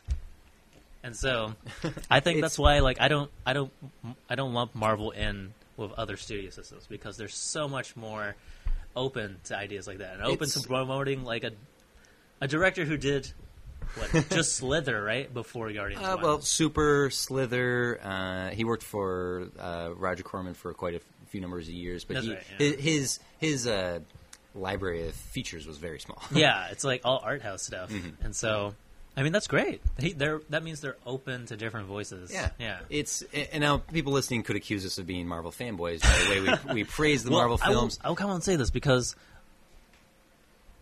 three years ago, I said on this cast that X Men were, were my favorite Marvel films. Yeah, I, yeah. I'm open to admitting I was wrong. Yeah. I am buying in now. I am very much buying in. Like ever since all the Cat movies came out, Guardians. Mm-hmm. Um, It's it's not that we're just being fanboys. Yeah. I feel like we defend our opinion rather well. Yeah. It's that we're we're pinpointing more than just I like it, I don't like it. we're we're we're It's breaking it good. down. We're breaking it down into the behind the scenes, the filmmaking, the vision of the directors versus the the complications of constantly backpedaling and reshuffling and fixing what DC does. Yeah. It's it's this messy organization versus this very well oiled machine. The machine that is the mouse also doesn't hurt matters. yeah, I mean having unlimited resources at your disposal That, does kind of help. Yeah. Uh, the the Marvel machine is exemplary, and it's amazing. I wish I could be a part of that. And, and yeah, it's I- the dream. but on a smaller scale, we can be a part of that. We I work with the same group of people as often as I can. Mm. As soon as I have a project, I try to think how can I get my friends involved with this because I trust making things with them. I trust making uh, products with the same people while also wanting to bring new people in and Yeah. giving chances. And that on a micro scale is You're Kevin Feige. yeah, Sh- shut up. but look at the Pixar system. Yeah. Pixar is very much a family as well. Hmm. A lot of their main characters are voiced by people who are in the house. Yeah. that just the the storyboard artist who did the design on um, not Remy but the the chef in Ratatouille. He just voiced the scratch track, Yeah. and they were like, uh, "We're not recasting this part. You're the you're playing this part now." Yeah. The it's it's being able to collaborate on that level is just just amazing. Yeah. and it, and it makes me excited for the future of what Marvel has to offer. Yeah. Which segue? Ooh, Did you see that Black Panther trailer? I sure did. Yes, yes, yes, yes, yes, It yes, looks yes, great, yes, yes, yes, it? yes, yes, yes. It, lo- it now it, it does have feel similar to Thor, Yeah. and it's uh um oh uh, uh Afro Afro techno. Um, there's a term that for what we're seeing. It's uh, I'll have to look it up. but what did you think Um, of the uh, of the, of the preview? Positives 1st Mm-hmm. Michael B. Jordan looks awesome. Love that hair. He's Love the bad hair. guy, right? He's the bad guy. I think he's gonna blow it out of the water. this is a phenomenal cast. Oh yeah. This is a this is a freaking phenomenal cast. I can't even. I don't know. Even like people who are playing, who are like bit players, like Daniel Daniel Kaluuya, Mm-hmm. who's in Get Out and Black Mirror. yep. He's just he's just a guard, He's just there. but he's there. I mean, that's how exemplary this cast is. That's incredible. I'm just excited for Andy Serkis's Southern African, South African accent again. Yeah. great accent. Great accent. Cuttlefish. He's gonna be awesome. Um, cast Chadwick Boseman's gonna kill it. I I think Bryce brought this up, and I thought he would have liked more jungle stuff. I Mhm. thought it was gonna be like Afrofuturism. Afrofuturism. It's an actual te- uh, a, Afrofuturism is a term not coined for Black Panther. It's, a, it's an existing style, a genre. Yeah. Much like we have steampunk here in America and and in the United Kingdom, Africa has Afrofuturism. which is so great because like that's kind of like the Sorry, you were, I jumped in. there. Go ahead. Oh no worries. I think that kind of bleeds into uh, my point, which is. Africa is so misinterpreted and Mhm. misrepresented because it's not all like poor children and women in villages and huts and stuff like that. Oh no, South Yeah. Africa is a booming metropol- uh, Yeah. metropolis. Exactly. Yeah. yeah. And just to see it portrayed like this, it's not only just, not only just, you know, like it feels just, but also really exciting. Like it's not. It's just what we were going back to Wonder Woman. Maybe it's not a novelty. I keep calling it a novelty. I feel like that's very dismissive to say it, so Hmm. I apologize. But just seeing something different in this tired old genre that we call the superhero genre that we love so much, but having a different flavor doesn't hurt once in a while. You know, we Not like choices. Yeah. and so just seeing that is just really exciting. Yeah, I mean, just- there's no revelation of what the plot might be, Yeah. but I'm excited. What you're saying? It's just enough. Yeah. Like it's just enough. Where I'm like, okay, I don't need to see anymore. yeah, I don't yeah. need to see anymore. That's good. I'm in. I was on board from the announcement of the cast. I'm good. That's You had me cool. at Marvel. You had, his introduction, to Civil War. I'm good. I'm I'm good. good. Yeah, But Uh, yeah, Uh, if I had to be critical, Mhm. uh, I do think it looks too clean. It's got that Marvel look, you know what I mean, that we've been complaining about the the lack of it. I mean, it's colorful to an extent, but it's not it's not Ragnarok colorful. like when I look yeah. at Ragnarok, I'm like that do, that totally looks like its own thing. It doesn't look like a Marvel film. Mhm. And I think uh, that's so great. When, I'm sorry to keep on interrupting, but like That's all right, that's all right. that's so great when we're flipping through the comics, especially 80s Black Panther or 80s or 70s Thor and stuff like that. They're so psychedelic. Mm-hmm. Yeah. They're so like they literally writ- wrote this on on Molly or like on acid.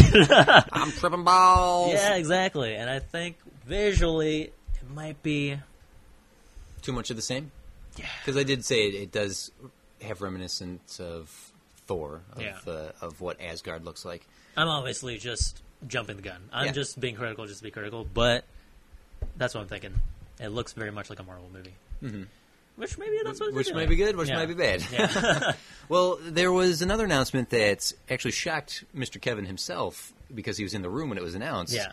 The head of Sony just did, put aside all speculation and said the Venom movie is going to be part of the Marvel Cinematic Universe. He's like, to hell it is. Which was news to Kevin. uh, Schulze messaged me, and I, I tried to find a, a good um, article about it or not, but it was essentially that, that the Sony guy announced that, and Kevin Feige was like, "Huh." uh, to be determined. I Yeah. think. I think the success or failure of Spider-Man, which they've announced is going to be a trilogy. Yeah. Within the cinem- Marvel Cinematic Universe, which I think is a good sign Yeah. that they're like, okay, it's good enough, we'll keep it around. But also to be determined how much Sony may or may not have screwed this up in its marketing Yeah. and its execution. Right now, I am not on the fence of excitement. Yeah. I am on the side of the fence where I'm like, you guys botched this again. you? you guys botched this again. I really, I'm, I'm, I think they might have. I hope they didn't. Yeah. And I, I'm sorry to sound cynical on Yeah. it, but it's just, it's like my distrust of DC. When you keep making the same mistakes, Yeah. you're going to keep getting the same results. Yeah. And marketing wise on Spider-Man, they've shown way too much, and they keep showing more. Yeah. Hey, here's the behind the scenes with another five minutes of footage. hey, do you do you want to know every minute that Tony Stark's on screen? Because we can give that to you. Go ahead, Google it right now. We put it out there. Like, come on, guys. yeah. Please prove me wrong. I want this to be good. I want a Spider-Man that's good because Yeah. right now his appearance in Civil War was great, a little shoehorned in, but they executed it amazingly on that on Yeah. the airport fight scene. I don't know. I don't know. I I think it would be dumb for them not to connect Venom to the Marvel Cinematic Universe. Yeah. But even if only it's a tertiary thing, just to say, don't make it obviously departed Yeah. from the Marvel Cinematic Universe. Not The Departed. Yeah, not the departed. don't don't intentionally say this is a whole new thing. Yeah. You don't have to like deliberately have a cameo by um, Mark Ruffalo. Like you don't have to have that sort of connection, but don't disconnect it from it. Yeah. Because what the way it was shaping up was that Peter Parker, Tom Holland's Spider Man is connected to the MCU, and Venom and the Spider Verse they were going to create would be completely disconnected from all of that. Yeah. So they were going to make a Spider Man universe without Spider Man. I actually heard that Tom Holland is is canon in their universe now. In Did you hear? Did you read that? canon in the, The Sony Spider Verse. yes, that Yeah. was that was what the announcement was Oh, to say okay, yeah. to, to say no no Venom's still connected to the Yeah. MCU. That was what the whole announcement was. It was like because there was the rumor that we're, we're going to create a whole Spider Verse without Spider Man. Nah, don't do come on, Sony, don't be stupid. Here comes Aunt May the movie, oh God, which was actually why was that a thing? Yeah, that was a why thing. was that a thing? that was that was actually going to happen. That was a real thing that they were going to do. A was- young Aunt May movie. Who was asking for that? Who was what would asking- they do? I don't I'm curious. What would they do? Look, there, here's a great little historical tidbit. Uh, Jack Kirby was the Marvel go-to guy. Yeah. like he he helped craft the Marvel comic book universe back in the '60s, and then DC got him to come to DC, and they were like, "Jack, you can do whatever you want. You can have any character in our entire library. They're all yours. You're the legend. Superman, Batman. Who do you want?" And Jack Kirby said, "Jimmy Olsen." And they said, "What?" and Jack Kirby said, "Yeah, I want to do a Jimmy Olsen comic book. That's the that's the comic book I want to make." Yeah. And, and, and DC was like, "Or uh, okay, whatever you say, Jack." Lo and behold, that comic went on to be one of the greatest selling comic books that DC Comics ever had. Yeah. might be because Jack Kirby was involved, but yeah. Who wanted an Aunt May movie? Who's the Who's the brilliant man who's like, guys, I have a vision. Did you stretch before you made that reach? I mean, uh, but just, just even jokingly about stretching, I just feel as though all those spider characters are totally stretching it. Like, I don't want to see a Venom movie. I know you and I aren't fans because we're kind of old heads when it comes to that. Yeah, well, you know what? They had their chance. The end of life could have been. I tell you what, man. Oh, I swear to God, if that did you see Life? The the movie Oh, with Jake the- Gyllenhaal, the space movie. If that had secretly been Sony's origin story for Venom, Yeah. holy shit! I would have I would have been hooting and hollering as the credits were rolling. I would have been like, "No, they didn't. You got me. No, they didn't." Uh, they didn't, but had they, oh boy, I would have been like, "Yep, Sony, I trust you, uh, and, and you've done it." But no, they didn't. You done did it. Yeah, I don't. I don't have. It. He's this weird character. He came out in the '90s. He's a very '90s feeling character. However, Yeah. the current Venom is Flash Thompson, and he works for Shield. It- uh, The, Oh. the comic character is Agent Venom. Yeah. He's got the symbiote that once belonged to Peter Parker and Eddie Brock. He has it, and he is working for Shield. And with come come up May with that information, but I bet that a Venom movie delves more into that. They'll they'll scavenge the Flash Thompson Venom stuff and mix it with Eddie Brock and Yeah. and, and play in that realm, the anti-hero Venom. Which, uh, good or bad, I yeah. don't like villains that they that become so popular they decide to make them heroes. Yeah. it's weird. What what makes them interesting are because they're villains. Yeah, I love Joker. Do I want to see him teaming up with Batman? Yeah. Maybe actually. not not the current Joker. their their idea.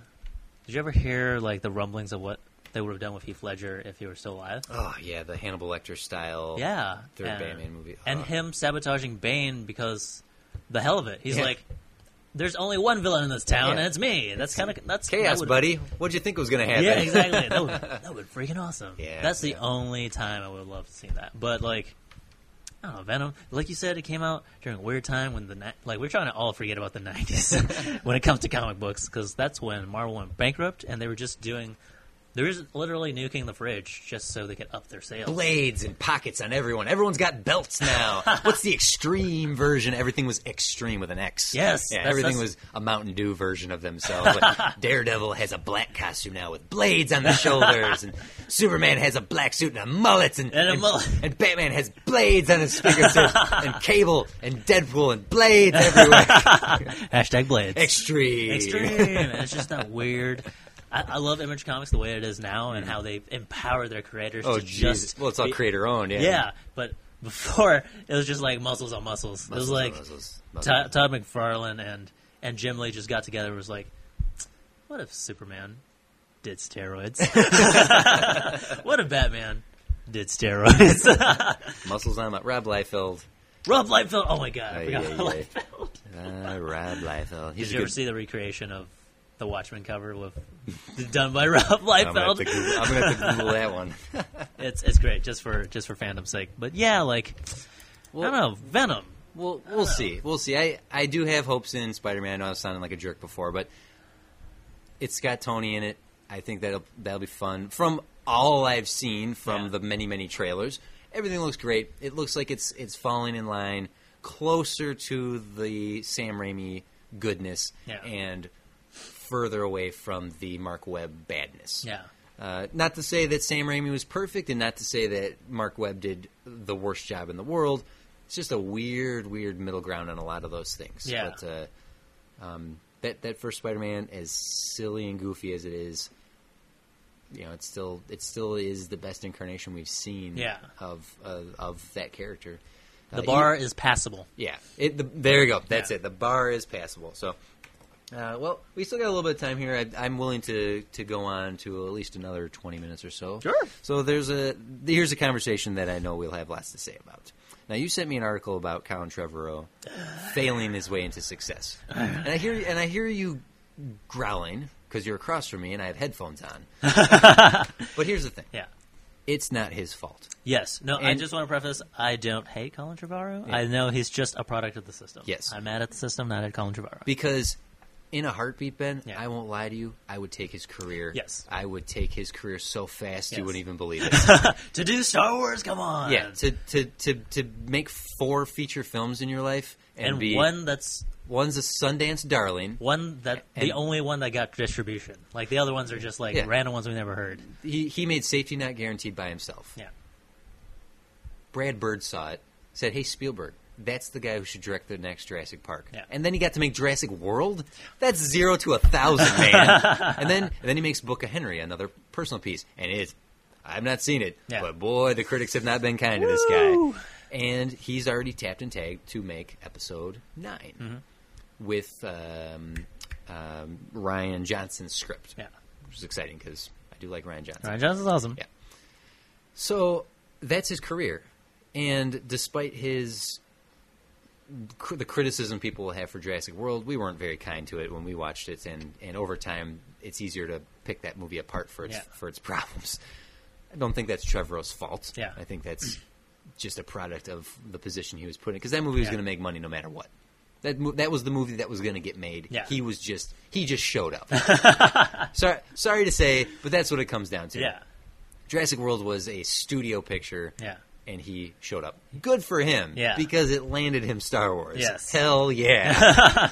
um, and and to be determined on on how he succeeds or fails in whatever capacity that might be on Yeah. episode nine. I will say that's also a studio picture, and you better believe Johnson's script Yeah. and uh, Kathleen Kennedy are going to play a heavy hand. Kid gloves. How that movie is crafted. Yeah. Um, also, there's a couple rumors right now that Mark Hamill's not entirely happy with how he's being portrayed, how Luke is being handled.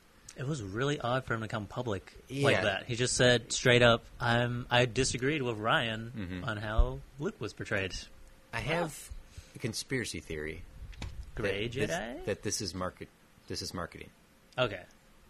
that blow it out of proportion. Yeah. That I think that he might have been like, I disagreed, but you know, I accepted it. I'm a professional. I'm going to keep working. Yeah. and find a way to make it work. I think that's the real story. Hmm. I think the ooh tension on the set. Mark Hamill hates the movie. Is the movie going to be bad? That's all marketing. Yeah. that's all smoke and mirrors to keep the conversation going between the first trailer and the next trailer. Yeah. So that's just my my guess. I don't think we're in a danger zone. Yeah. if it was any other film, if it was any other director, if it was any other studio, maybe. Yeah. Maybe I would be like, for example, Ben Affleck stepping away from directing the Batman movie. Yeah. That's uh, very telling. so back up to Trevor here. Him being a product of this machine that allows him to continue to succeed, where Patty Jenkins hasn't made a movie since Monster, that's a systemic problem. Yeah. Right? That's there are no there are a handful of mainstream movies coming out in the next year that are directed by female directors. Yeah. Um it's I mean it's obviously because women can't direct, right? Disgusting. We're, we're getting letters. We're getting letters. I can feel the the pens writing. it's it's odd. Like where do you where do you point the finger at? Is it the suits? Is it the people inheriting the positions of said suits? Is it the creators who keep continually accepting these positions? But as a creator ourselves, we've I wouldn't say no. Yeah, I we openly no. admit it. What- Like, what why do would you say no? What would you want me to do? For, for, for those of you criticizing the, Trevorrow and, Yeah. and his and his trajectory, what what do you want him to do? Yeah. What, if if someone came to me and said, "We'd like you to direct Star Wars," even though your last two movies have been critically panned, we want Yeah. you to direct Star Wars. I'm not going to say, "Sorry, maybe you should find a woman or a person of color." Yeah. I know that sounds super, super rude, Yeah. but I'm not going to pass up Star Wars. I will do everything in my power to to have inclusion Yeah. and diversity and, and, and be be an ally to all those voices. Yeah. But I'm not going to say no. Would you say no? It's the realistic answer. like, I, you know, you come to realize it's it's a, at least studio filmmaking. Yeah. business first. Not to say, not to say that that means Colin it would do better business, but maybe they see something in this guy. Maybe he's a good yes man. Maybe he's a good. Maybe he delivers cuts on time. Maybe he delivers under budget. Who Yeah. knows? I mean, how that's why Schneider was Snyder was tapped because Yeah. he can make a movie Why fast. does he have five chan different chances, right, to make a movie? Because he makes a movie fast. but because he makes a movie fast. But he doesn't. It's over budget, and they do three months of reshoots. Continue. But I think, and I, and I hate this phrase. It starts a conversation. I've, I've come to the point in my. I'm trying to ways. I'm trying to phrase this. You're done with you're done with the conversation. You're ready for action, and you're ready for results. Is that it? It's so weird because how do you propel action without conversation, Mm-hmm. and how do you move from the conversation stage to action?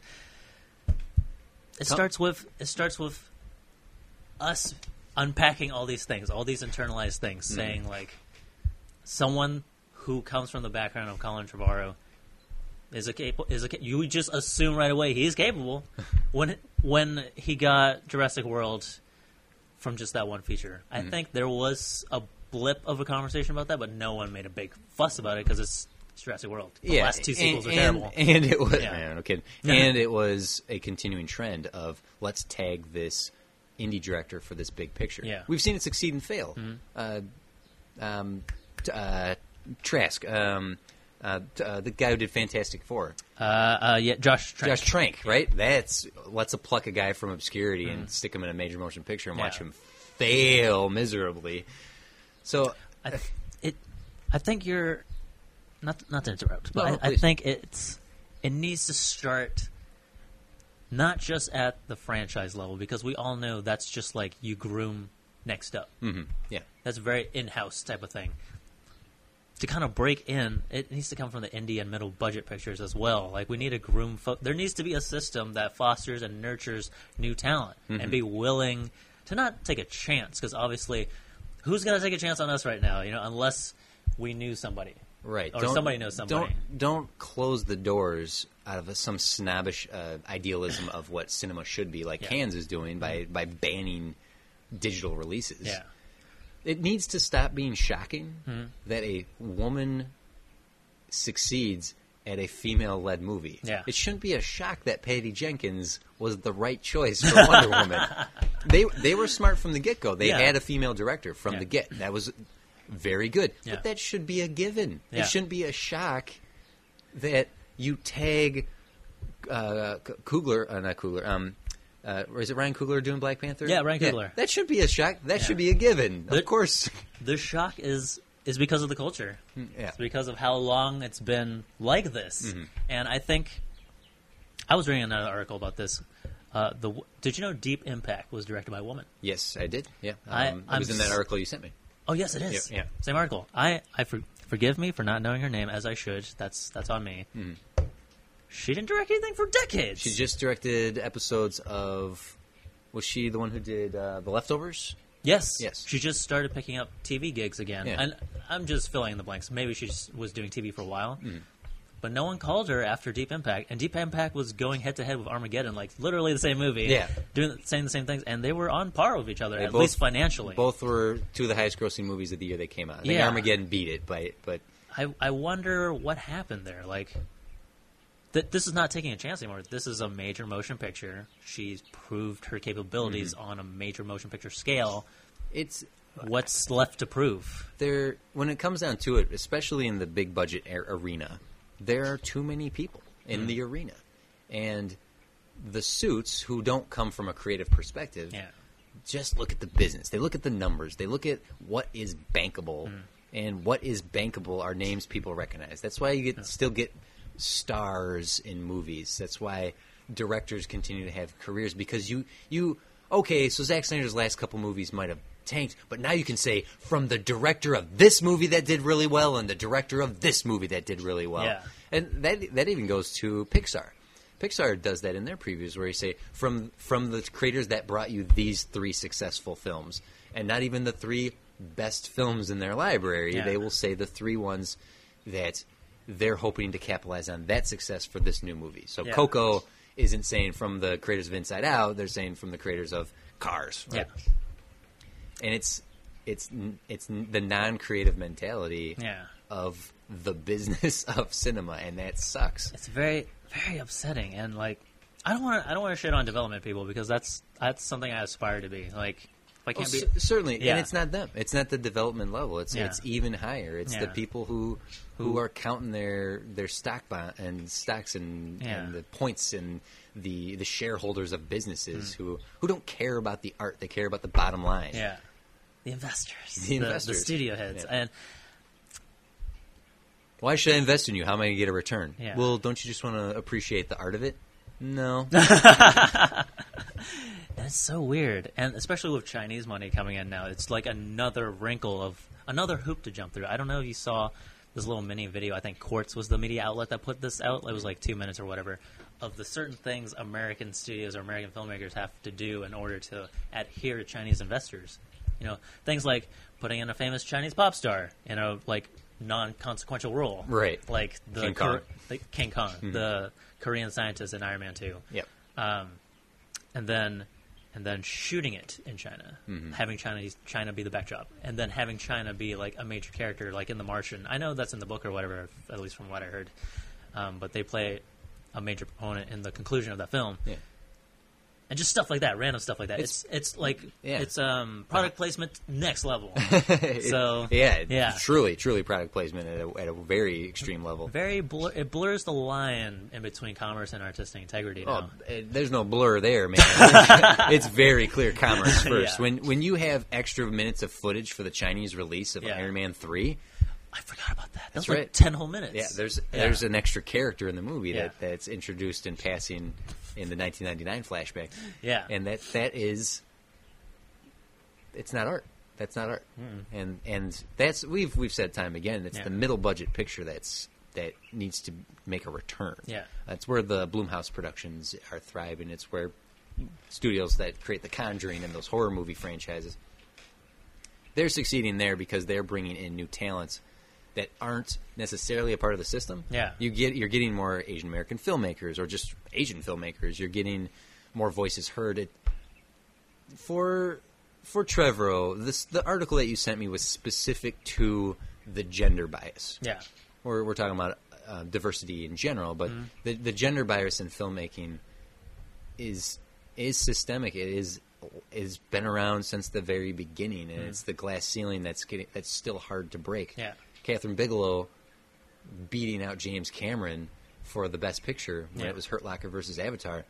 There was a lot of subtext in that Yeah. in that moment that they were exes. Ex, they they used to be married.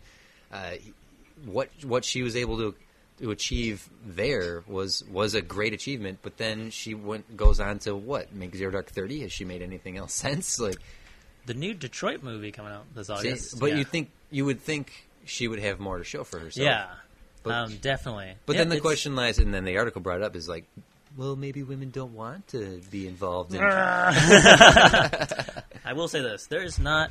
We don't have a culture in place that nurtures diverse voices, Mm-hmm. at least on a major level. It's it's coming up now. There's a lot of nonprofits like CAPE, the Center for Asian Pacific uh, Entertainment Coalition. They're Mm-hmm. they're great. They're teaming up with Disney and Warner and NBC for all these diverse workshops, bring up all these writers and staffing them on these sitcoms and whatnot. That's Mm-hmm. cool. That's such, but on a big picture level, that is kind of a blip on the radar. Yeah. And these shows come and go. They're not like Modern Family. You know what I mean? And Eight seasons. Exactly. And so the steps are there and the consumer it's kind of like in the consumer's hands now. Do you want to keep paying for the but then again it's also a different medium because if you look at TV, mm-hmm. it's incredibly diverse. It's Oh, incredibly certainly. inclusive. Because there's more Yeah. opportunities there. Yeah. You have multiple directors in a series. You have mm-hmm. multiple writers on a show. Yeah. It's a it's a it's a bigger arena to play in. bigger arena and like a bigger sell now because people are staying home more often and mm-hmm. watching and Netflixing and chill and stuff like that. And I feel as though since the the demand for watching a movie in the theater, watching movies in general, hmm. which m- breaks my heart by the way because as a cinephile, I want to watch stuff on the big screen. Right. Not The- not just shit on Netflix. I love Netflix, but just stuff like that. Narrowing that, narrowing the demand means there's going to be less demand for talent. Well, it, you said speak with the dollar. Yeah. Speak. The consumer needs to speak, and Wonder Woman is a good step in the right direction. Yes. S- saying we want more of this. Hmm. Give give us more of this. Yeah. The the the hope is that they will learn the right lessons. Yeah. And I think they might. I I feel like Patty Jenkins could be she should be the voice to help shape the the universe to come for DC. She has a lot of leverage now. And and Trevorrow being uh, being this bad example of the system in context, he he is proving he's bad. Yeah. Because the Book of Henry did terribly. Le- left to his own, de- and I'm not trying to be funny, but Yeah. left to his own devices, he bombed, and that's Yeah. fine. But you put him on two properties; hmm. those movies are going to sell themselves. He has nothing to do with it, hmm. and people will pay to see Star Wars. People will pay to see Jurassic Park. Yes. they're not paying to see his movie. Yeah. He's proved that, and Yeah. and will and the consumer spoke. The scum- the consumer and the general critics have spoken Yeah. that we want this, we don't want that. Yes. So the the hopeful success of Black Panther, it's people are going to go see a Marvel movie, but Marvel movie with that cast, led by that director, written by uh, written by the, the who it's written by, Yeah. that is going to be beneficial. Yes. and and people just need to keep speaking with their dollar. And, Keep speaking it. Keep celebrating it. and taking so to go back to my my cheeky remark of like I'm not going to say no. it, it is important to have people in positions who are willing to create diverse choices Yeah. and and challenge system choices, right? And even if if you want to go something as simple as why I like James Gunn so much, simple as this. He puts his brother in lead roles Yes. and he's good. Sean Gunn, who plays one of the Reavers, uh, or not Reavers, um, Ravagers Yeah. in Guardians of the Galaxy, he's great. Yeah. He's Kirk from, uh, from Gilmore Gilmore, Girls, Girls. yeah. He has his own career, but James makes a position for his brother to be. Uh, Sam Raimi does that too. He gets Ted involved with all his stuff, and there's that small little aspect shows how much the door is open with a filmmaker like Yeah. that to to buck this system. It would be easy to stick uh, a force a celebrity into a role like Stallone. I think was that felt really forced. Yeah. Guardians of the Galaxy two. That did not feel like a James Gunn choice. It felt weird. Yeah. So being set into positions and getting opportunities, it's up to the people who then get those opportunities to say, you know, screw you, system. I'm Yeah. going to do it this way. Peace. Yeah. So It's it's interesting. you know, it, someone. I think I talked about this a while back, but just having a, like a quick chat with the DP of Selma, Bradley Cooper. Yes. Oh, not Bradley Cooper. Bradford Young.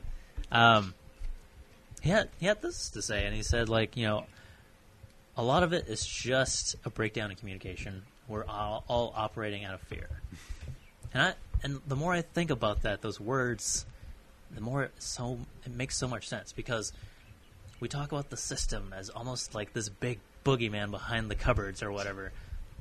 And obviously, there are powerful people in charge who are doing things that are. yeah, all the lizard people Although it's the lizard and people, the Illuminati. you know. it's Zod, Yeah, who are doing things that we don't agree with artistically and creatively.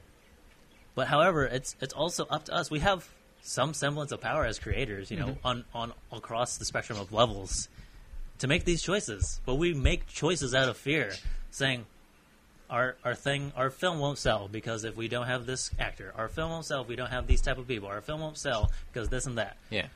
Things that do not equate to good storytelling, to good character It's the development business. Yeah.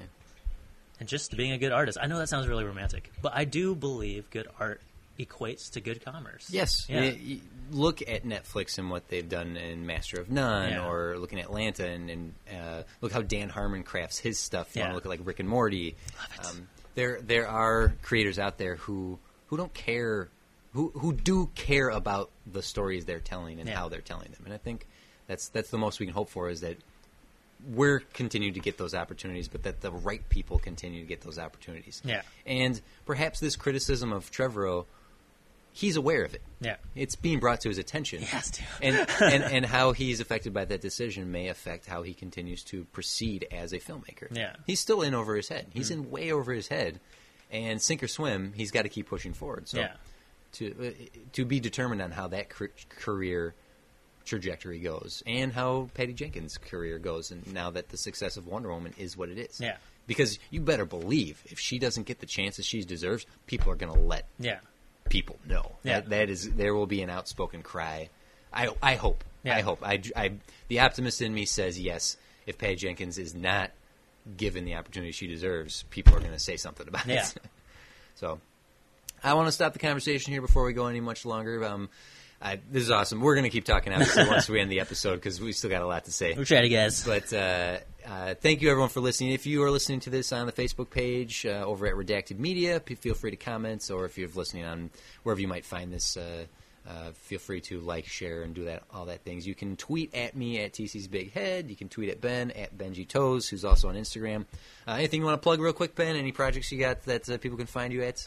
Just in development mode at right at this point, nothing to show for it, but you can still follow us at Band with No Name Films on Facebook. Um, obviously, all the other social media handles that TC just prefaced, but you can find all of our old PSAs, mini documentaries, and short films on our YouTube channel. Like the Immortal Iron Fist? yes, the greatest Iron Fist. if you want to check out some other stuff that I'm responsible for, you can find it over at redacted.media.